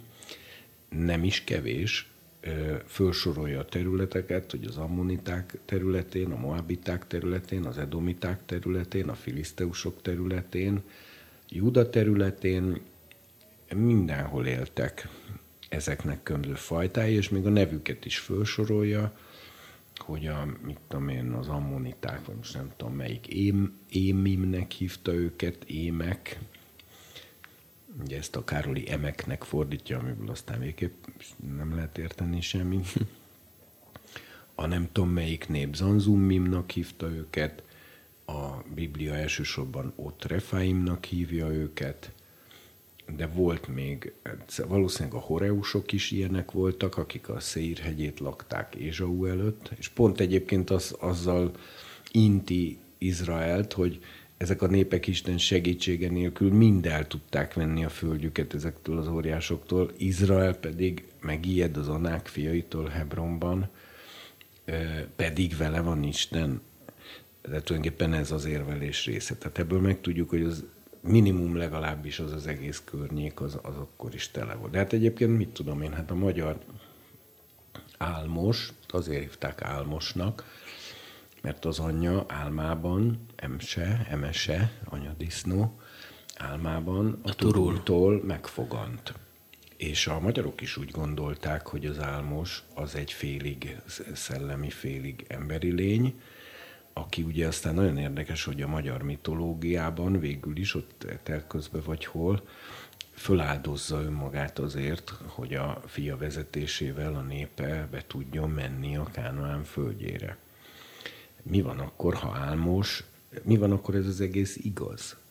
És álmos egy, egy náfil, innen tovább. Igen. De akkor ma miért nincsenek ilyenek? Tehát, hogy, hogy ezek akkor hogy, tehát ha az özönvíz Én sem... nem vagyok abban biztos, hogy nincsenek. Például a New Age-ben könyvek jelennek meg arról, hogy azt tanítják, hogy hogyan kell ilyen lényekkel szexuális kapcsolatba lépni. Külön könyveket ad ki, azt hiszem még magyarul is az édes víz kiadó, de most ezt nem azért mondtam, hogy reklám legyen, és valaki elmenjen venni, csak mondom, hogy a New Age-ben ez nem, hogy csak tudnak erről és létezik, hanem kifejezetten tanítják ennek a keresését, és, és technikákat javasolnak erre nézve. Tehát, hogy hogyan lehet odaédesgetni magához egy nőnek egy bukott angyalt például, amire egyébként bibliai dolog is van, csak a másik oldalról, mert például ugye a nők fejének a befedése kérdéséről Nél Pál is megemlíti, hogy ez az angyalok miatt szükséges. Azért, mert az énok könyve, meg a, a rabinikus tradíciók az, angyalok haját nagyon, hát rész, az asszonyok haját nagyon csábítónak tartották az angyalokra nézve, és ezért van, hogy a házas nőknek főként, de hát egyébként is a szüzeknek is, hogy igyekeztek eltakarni a, a haját. De most ezt ebben nem akarok belemenni. Ez nagyon nem, ijesztő. Nem, nem, nem tudom, Igen. hogy ez, ez most izé, de hát miért ma nincs, szóval én nem akarok senkit vád alá helyezni, de ö, még csak kicsit sem, mert én nem vagyok Isten, és nem vagyok a szíveknek a vizsgálója, ö, de elvisikon nem lehet azt fölvetni, hogy egészen különlegesen nagy képességekkel rendelkező világhírnévre szerte. Tehát ugye ezek azok, amik a Nefilimeknek a, a mutatói, hogy, hogy Gibborim, tehát hősök, tehát ezé, Ánsé Sém, a, a név emberei, a név fér, hírneves férfiak, ö, ö, valamilyen olyan egészen különleges képességgel rendelkeznek, amivel le tudják, tehát egyszerűen a befolyásuk alá tudnak vonni óriási embertömegeket, akik utána ilyen imádásszerű viszonyban vannak velük, és, és hogy bukottak, vagyis hogy az életük egészét tekintve, hogy mondjam, általában egy ilyen nagy mélyrepülés felé veszi az irányt például. Tehát a, de mondom, én most nem akarok ötleteket adni, de és nem állítom azt, hogy, hogy, hogy egyes mai világhírű ö, sztárok, akik aztán teljesen tönkrementek, és ö, imád, imád, Hogy ők azok lennének. imádják őket. persze. Én ezt nem akarom mondani, nem is gondolom. Még nem is biztos, hogy kell ilyeneken így gondolkozni, nem? Vagy Hát most az függetlenül attól, kell, hogy hogy az antikrisztusi korban, korról a jelenések könyve azt mondja, hogy a bukott angyalok itt, fog, itt lesznek a földön. Ez azt jelenti, De most hogy- rajta, igen. Bocsánat. Hát, Nem, hogy rajtam ez most mennyiben segít, hogy, hogy, hogy akkor ezen, tehát hogy ez inkább csak kétségbeejtést, szorongást kelt. hát igen, de ugye sok ember marad itt az elragadtatás után, akik, akik felé most már szolgálni kell, hogy hát ha eszükbe jut egy ilyen beszélgetés majd akkor, amikor, amit hallottak, majd akkor, és, és jobban segít nekik, esetleg az életüket is megmentheti az, hogy, egy biz, hogy akkor a totális zűrzavar és igézésnek a világában esetleg fogodzót találjanak, vagy ilyesmit. Tehát az egyháznak van olyan küldetése, hogy tegyenek tanítványokká minden nemzetet, tehát mi ugye azt szeretnénk, ezt Csándor is so- sokszor szokta mondani, hogy Magyarország bent legyen, mint nemzet az ezer éves királyságban. Erre sokat tett Magyarország azért, hogy ez ne sikerüljön. Lásd a holokauszt, vagy ehhez hasonló dolgok. Ezért Magyarországnak egy nagy megtérésre van szüksége, de nem biztos, hogy ez a megtérés. Tehát ez nem csak azt jelenti, hogy sokan megtérnek kereszténynek, újjászületnek, mert azok részt vesznek az elragadtatásba, és ők ilyen értelemben már nem képezik az ezer éves királyságbeli Magyarországnak a maga a húsvér nemzeti valóságát. Hanem ahhoz az kell, hogy legyenek emberek, akik majd a nagy nyomorúságot úgy élik túl, hogy az Antikrisztusnak behúzzák a kéziféket, de ezek olyan emberek lesznek, akik nem ragadtattak el, tehát ők utána jutnak arra a meggyőződésre, hogy nekik ezzel a rendszerrel nem szabad együttműködniük. Ők természetes emberek, nem újjászületett emberek, illetve ha némelyikük újjászületésre jut esetleg közben, az sem tud már gyülekezetbe járni, mert már nincs gyülekezet, nincs már tanítás, izolált hívők vannak, akik nem is biztos, hogy találkoznak egymással, és idővel talán még a Biblia is indexre lesz téve, vagy legalábbis az Antikrisztus úgy fog beszélni a Bibliáról, hogy, hogy utána senkinek nem lesz kedve Bibliát olvasni, mert, mert az Antikrisztus úgy állítja be, hogy az az egész emberiségnek a tönkretevője a Biblia. Tehát ezeknek, tehát mi már most kell, hogy vessünk azokba az emberekbe, akik esetleg itt maradnak. Én ezeket például azért mondom, mert akkor nagy angyali jövésmenés lesz itt a Földön, és, és adott esetben tömegével történhetnek meg ilyen jellegű szexuális egyesülések, meg, meg hát nem, nem kizárt, hogy az Antikrisztus maga is egy náfil, hát az minden további nélkül belefér. Hát a, sőt, hát szinte száz százalék. Hát a, az egész, az, hogy valaki globálisan az egész emberiséget úgy az uralma alá tudja vonni, hogy el tudja érni azt, hogy az egész emberiség őt és szobrát imádásban részesítse, néhány szökevény kivételével, ahhoz náfélnak kell lenni. Ez nem megy csak emberi erővel. Kicsit vidámabb dolgok, szivárvány, állatpárok vonulnak egy hajó felé, mindenféle kényszer nélkül. Igen, és mert, mert, mert nem sokára elpusztul minden az özönvízben. Igen, na most hogy volt ez az özönvíz? Mert ez, ez, ez egy nagyon vitatott kérdés. Hogy lehetséges szerinted egyáltalán egy ilyen, tehát ez olyan, mint a 2012 című katasztrófa film, vagy, vagy szóval egy ilyen hatalmas dolog. Nekünk annó a Lauderben most már így, így tudván, hogy ők lokális özönvíz, vagy legalábbis az én judaisztika tanárom, akit erről megkérdeztünk. Tehát ő egy nagy cunamiról beszélt, de láttam olyan tudományos kutatást is.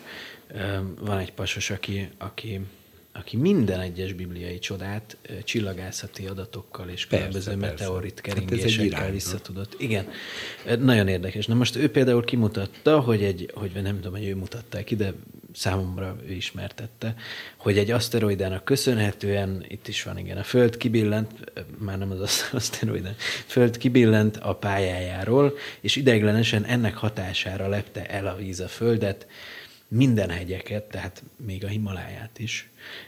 Ráadásul mindezt egy akkori technológiával, fából összerakott hajónak kellett volna átvészelnie, amin a Föld összes állatfaja elfér, tehát több millió állatfaj tart számommal a tudomány. Tehát, hogy ezt nagyon-nagyon nehéz épésszel elképzelni. Hát ö, annyira azért nem szerintem. Ö, tehát most csak így belekapdosva, amit mondtál itt ott, hogy például ugye a Tóra úgy mondja Noénak az Isten, hogy csinálj egy ládát. Ez nem hajó volt. Ez egy hatalmas nagy láda volt. Mhm. Alja, teteje, oldala, tehát egy zárt láda. A méreteiről állítólag ilyen óceánjárókat tervező mérnökök azt mondják, hogy a legjobb aránypárban van a magassága, mélysége, hosszúsága ahhoz, hogy iszonyatos méretű hullámokat is túléljen.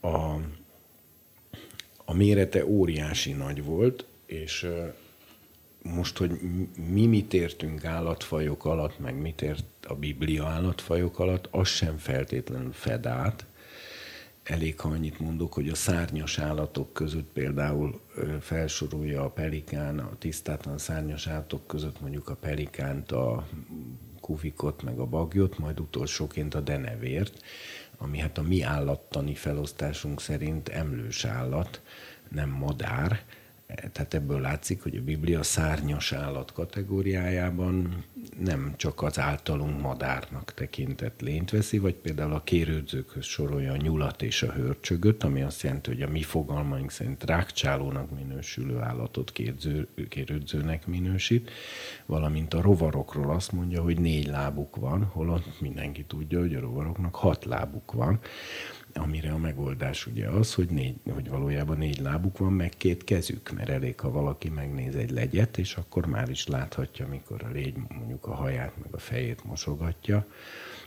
mármint a saját. a kezét. Hogy, hogy az a keze, nem a lába. Na jó, és de ez mit fel van, Tehát ezt csak azt akarom mondani, hogy nem ugyanaz a Bibliának a faj fogalma, mint a mai. De ettől még ezek az állatok ma léteznek, és valószínű, hogyha volt egy ilyen özönvíz, ez... akkor azt túl kellett élniük. Tehát, hogy ez, ez a fogalmakon végül is nem múlik. Persze, hát mondjuk egy, egy millió faj például az izelt lábúakból van, amiből, hogyha mondjuk párosával nézzük, akkor gyakorlatilag a, a bárkának a két szobájába az összes izelt lábú faj elhibernálhatta magát ott egy időre, mert azok ugye ráadásul teljesen le tudnak így lassulni, és akkor bármennyit ott el, eldegélnek, hát azért ezek az állatok túlélik a telet, meg minden, szóval azért ügyesek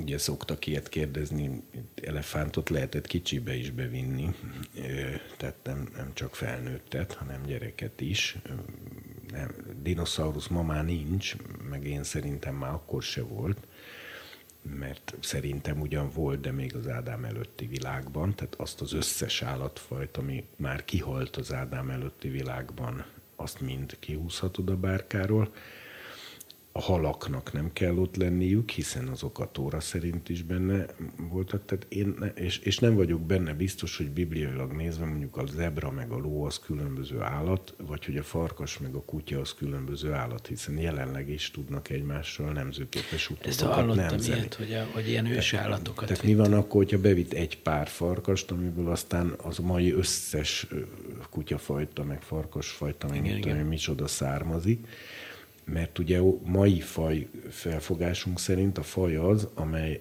egy fajhoz tartozik akkor két állat, hogyha azok egymással szaporodva nemzőképes utódot tudnak létrehozni.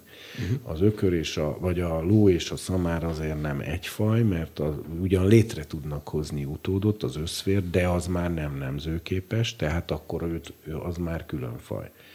Most azért én, én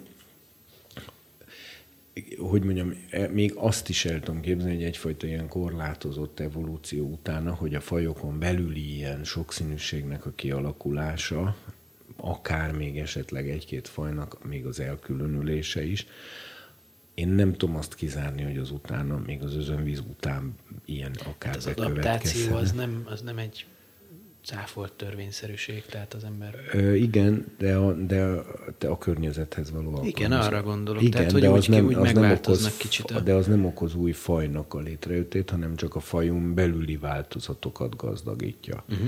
De azért kétségkívül új fajok is ö, esetleg létrejöttek, szerintem nem is feltétlenül szükségszerű, de esetleg elképzelhető.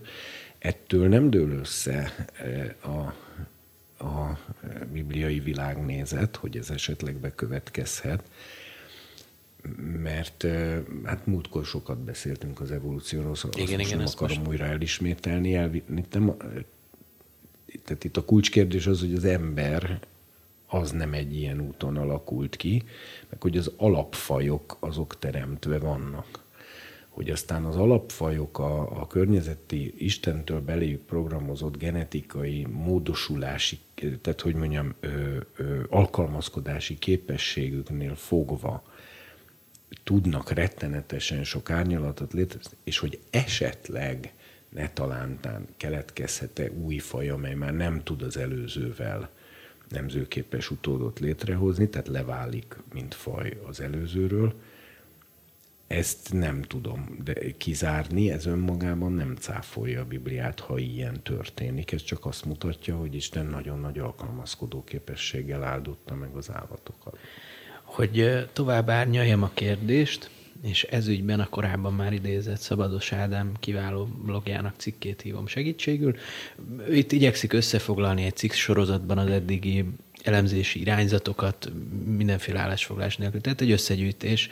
És ami számomra az egyik legkülönösebb gondolat volt, az a következő, és itt a cikket, most a cikk részletet felolvasok. Istennek persze tényleg minden lehetséges, én is bízom a Szentírásban, és hogy Isten mindent megtehet, mégsem gondolom, hogy ez valaha itt, ez volna itt a legbölcsebb megközelítés. Csodák voltak, vannak és lesznek, a bibliai csodákat mind elhiszem, hogy úgy történtek, ahogy le vannak írva. A Vörös-tenger ketté vált a zsidók előtt, Sámson megvert ezer filiszteust egy szamárcsonttal, Illés tüzet hozott le az égből, az óra ezékiás idejében visszament a fokain, Jézus meggyógyította a bénát, feltámasztotta a halottat, a vízen járt, és ő maga is feltámadta a halálból. Csak hogy ezekben a történetekben mindig nyilvánvalóvá teszik a szerzők, hogy csoda történt. A tenger magától nem válik ketté, egy ember nem tud ezerrel szemben győzni, a vizen nem lehet járni, halottak nem támadnak fel, kivéve, ha Isten megteszi ezeket. Noé bárkája kapcsán azonban nem olvasunk csodáról. Nincs szó arról, hogy Isten olyanná tette volna a bárkát, mint Harry Potter sátrát, ami kívülről kicsi, belülről viszont minden elfér benne. Az elbeszélésben Isten nem tágította ki a bárkát, nem folytatom, állásfoglás nélkül sok érvet említ még, és nem törekednék arra, hogy itt most ezekről az érvekről tételesen beszéljünk, Csak maga az elmélet fogott meg engem, hogy talán ha az írás máshogyan fogalmaz, lehetséges volna, hogy egy egyébként más ókori legendákban is előforduló özönvíz sztorit példázatként használ a Biblia? Hát én nagyon sajnálom, hogy nekem mindig vitatkozni kell, de én számomra... Azért teszem fel ezeket ez, a kérdéseket, hogy Számomra ez elfogadhatatlan. E, teljes mértékben. Tehát, hogyha elkezdjük a saját világnézetünk, a saját értelmünk korlátozottságai, a korlátozott tudásunkból kiindulva önkényesen eldönteni, hogy a Biblia melyik szövege veendő szó szerint például a vörös tenger kettéválasztása, vagy Jézus feltámadása halálból, miközben azt mondjuk, hogy de azért az özönvíz már nem vehető szó szerint, akkor folyamatosan alárendeljük a Bibliát a saját korlátozott és rendkívül hiányos tudáson alapuló világnézetünknek.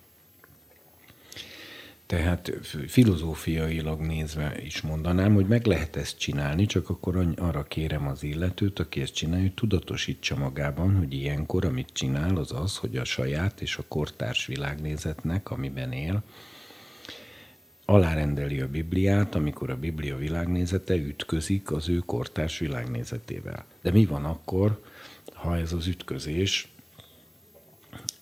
éppen, hogy nagyon jó? és hogy mi van akkor, ha esetleg a Bibliának van igaza, és nem az ő kortárs világnézetének.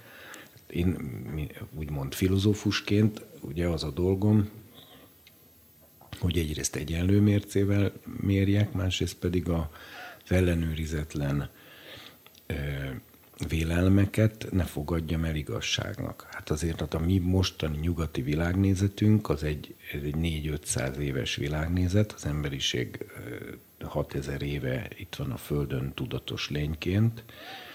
Az utóbbi 4-500 évben hozott létre egy olyan világnézetet, a természettudományos materialista világnézetet, amelyben jelenleg vallásaként hisz, hozzáteszem csak a nyugat, mert, mert keleten azért az emberek vallásukként, meg délen, meg, meg délnyugaton, meg mit tudom én, nem ebbe hisznek, de még a szilíciumvölgyi IT szakember is azért hugaszkázik, mert valahogy nem elégíti őt ki a természettudományos materialista világkép. És miért kellene a Bibliát alárendelnem ennek a mindössze 4-500 éves, jelenleg nagy lelkesedéssel követett felfogásnak, amelyről kiderülhet nem sokára, hogy illúzió volt. De ez csak egy, én ezt, én ezt csak egy kérdésfelvetésnek értelmeztem. Tehát van, van egy logikai sor, vagy szabályszerűség, amiből van egy elem, ami kilóg egy picit, és az felvet bizonyos érdekes kérdéseket. Hát én Jelen nem esetben, tudom, amit itt a, a csodákról... magyarázni, hogy Józsué megállította a napot. Ezt egyébként most kimutatták, olvastam, hogy valami atomóra kimutatta, hogy pont annyi idő hiányzik a világ történetéből, vagy most lehet, hogy hülyen mondom el, de Na hogy jó, a lényeg gondold ez... végig akkor, hogyha Józsué megállította a napot, akkor, akkor a mai világnézetünk szerint nem a napot állította meg, hanem a föld forgását. Ha a föld forgását megállította, akkor itt körülbelül nem tudom hány száz kilométer per órás szélnek kellett volna támadni a tehetetlenségi erő miatt valamint az összes tárgynak több száz kilométerrel arrébb kellett volna röpülnie, eh, mint ahogy amikor belefékezek az autóba az autópályán, vagy közéskor kiszállnak igen, igen. az emberek az ablakon.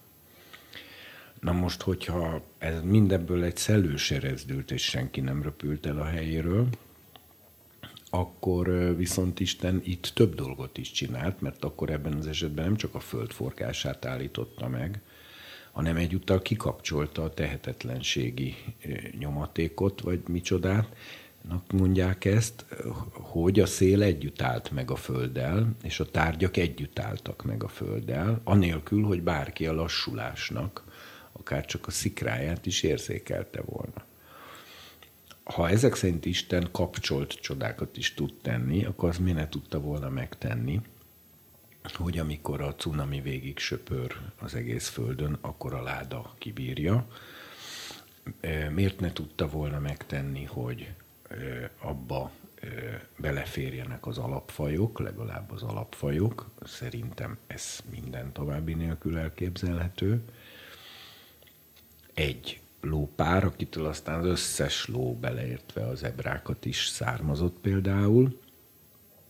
Tehát én nem, tehát ha Isten vagy tud csodákat tenni, vagy nem tud. Vagy mindenre képes, vagy nem képes mindenre. Ha mindenre képes, akkor erre is képes. Egyébként még egy állításával nem értek egyet a szerzőnek, mert azt is mondta, hogy a Biblia ilyenkor mindig kimondja, hogy csoda történt. Ez nem igaz.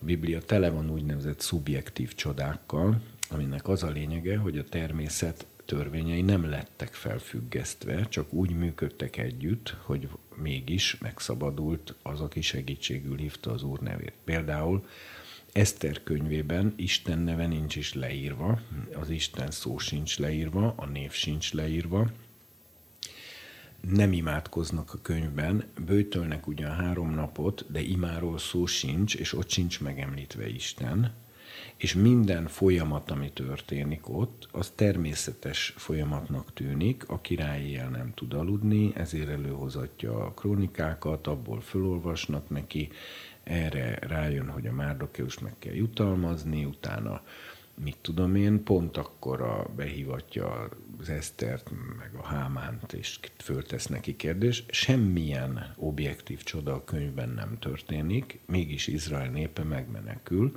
és ezt Izrael minden évben hűségesen megünnepli a Purimmal, ami azt jelenti, hogy azt ünnepeljük a Purimmal, hogy Isten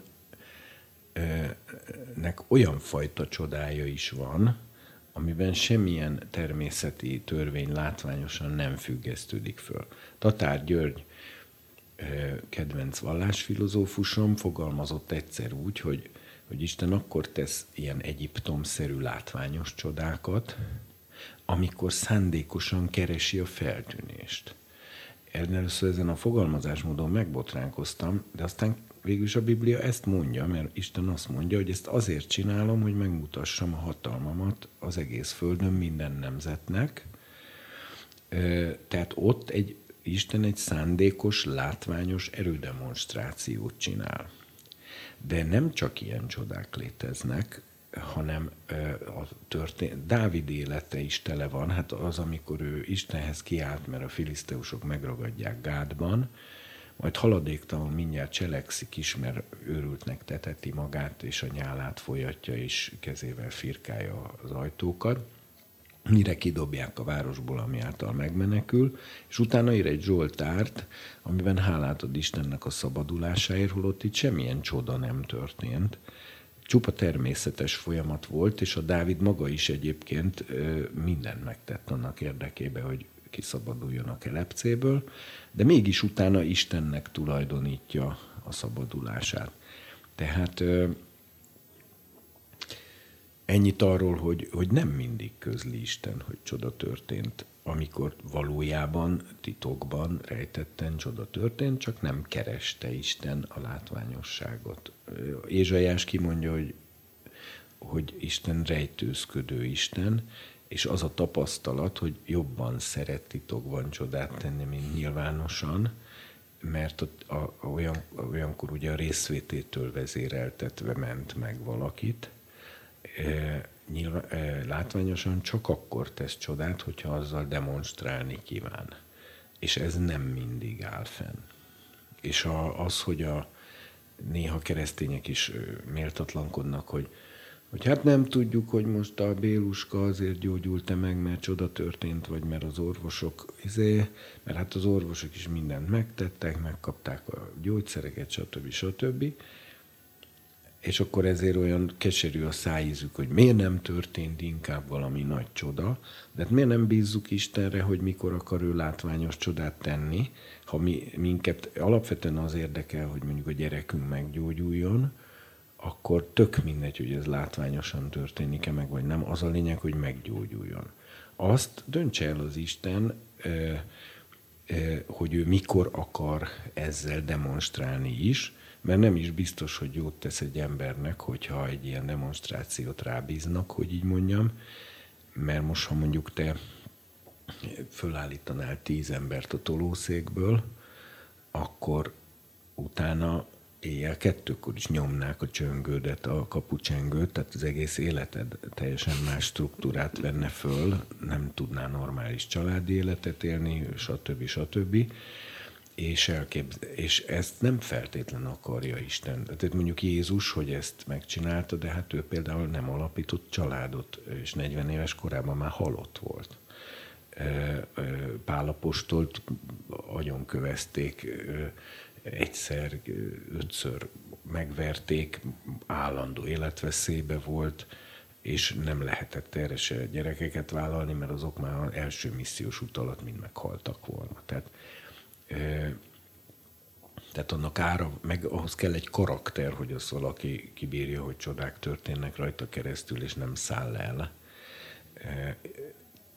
Ilyen ember nem olyan sok van, tehát legyen ez Istenre bízva, hogy ő ezt ő ki, mikor kinek adja meg. Mi meg legyünk nagyon hálásak, hogyha a gyerekünk az orvosok közreműködésével és segítségével életben marad és meggyógyul, mert abban is benne van Isten, főleg, ha imádkozunk érte. És azért eh, én tudok olyan esetet, ahol az orvosok is, maguk is kimondják, hogy ugyan ők mindent megtettek, de hogy ennek ilyen jó végeredménye lett, azt igazából maguk is meg vannak lepődve, mert, mert nem értik, és ez, ez, ez nagyon jó bizonyság. Lelkiismereti korszak kisebbségben marad a, a, az Isten hívőknek a tábora olyannyira, hogy csak Noét találja méltónak a, az örökkévaló arra, hogy, hogy tovább éljen. És ugye jön az özönvíz, most özönvíz előtt vagyunk? Most tűzözön előtt vagyunk. A Péter második levele mondja, hogy a ma régi világ, amely vízből és víz által állott elő, a víz által elveszett, de mostani egek és föld pedig a tűz megkíméltettek, Isten igé által tűznek tartatván fönn az istentelen emberek romlásának a napjára, és utána úgy folytatja, hogy ti is azért szeretteim, milyeneknek kell nektek lennetek szentségben, amikor, hogy is mondja, hogy akik várjátok az Úr a manapjának eljövetelét, amiért az egek tűzbe borulva megégnek, és az elemek égve felbomlanak.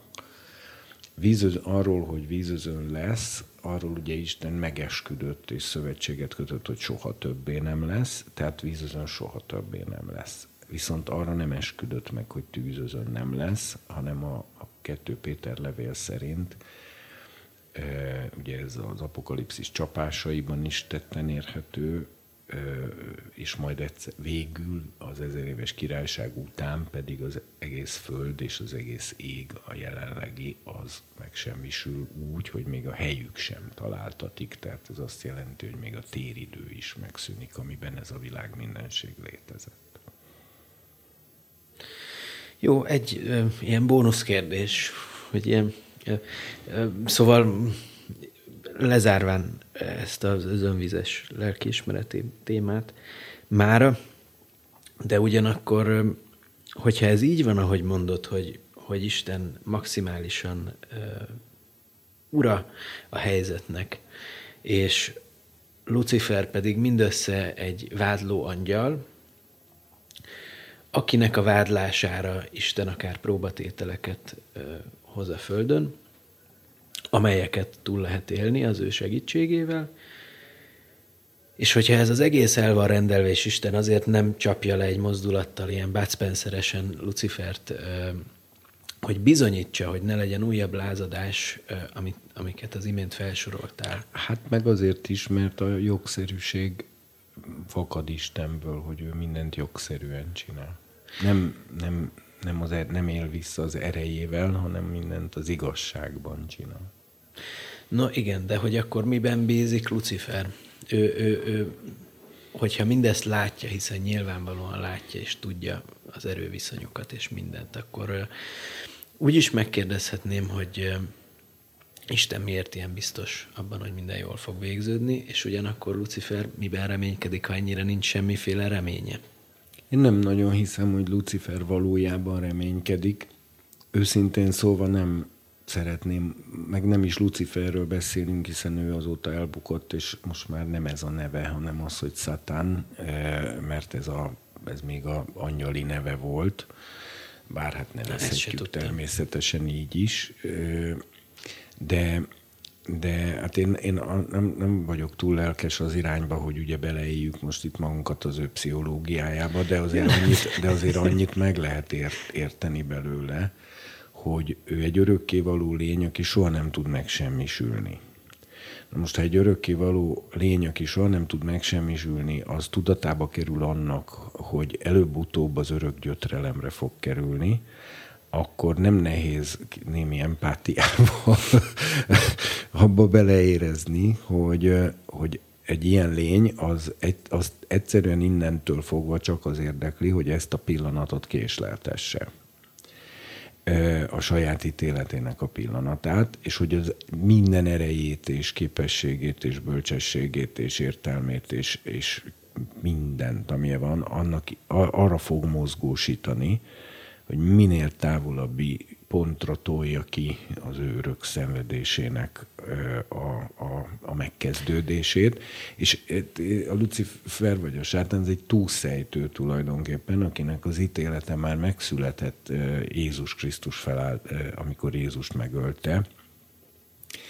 Akkor született meg az ítélete, akkor lett kiközösítve a mennyei parlamentből, akkor lett csak világossá az összes jó angyal előtt az, hogy a Lucifer nem az igazság iránti oldhatatlan rajongása miatt helyez vád alá mindenkit, hanem gonoszságból helyez vád alá, mert ez nem volt előtte eldöntve, hogy ő tulajdonképpen egy Istentől rendelt ügyésze a világ mindenségnek, akinek Istentől rendelt feladata vád alá helyezni minden hibát, vagy pedig ő ezt, hogy úgy mondjam, a saját kedvtedésére csinálja gonoszságból. Ez Jézus megfeszítésekor lett nyilvánvaló. Ez még jobbnál sem volt nyilvánvaló. Egyébként Isten azért is fogadta el az ellene benyújtott bizalmatlansági indítványt, hogy mert a sátán ott még részt vett a mennyei parlamentben, és Isten, hogy úgy mondjam, maga is alárendelte magát a sátán ügyészi kivizsgálásának, hogy tessék, hát akkor vizsgáljátok meg, hogy igazat mondtam-e, mint amikor egy miniszterelnök bizalmatlansági szavazást kér maga ellen, de alapvetően azért, mert tudja, hogy a végén úgyis az derül ki, hogy őt erősítik meg.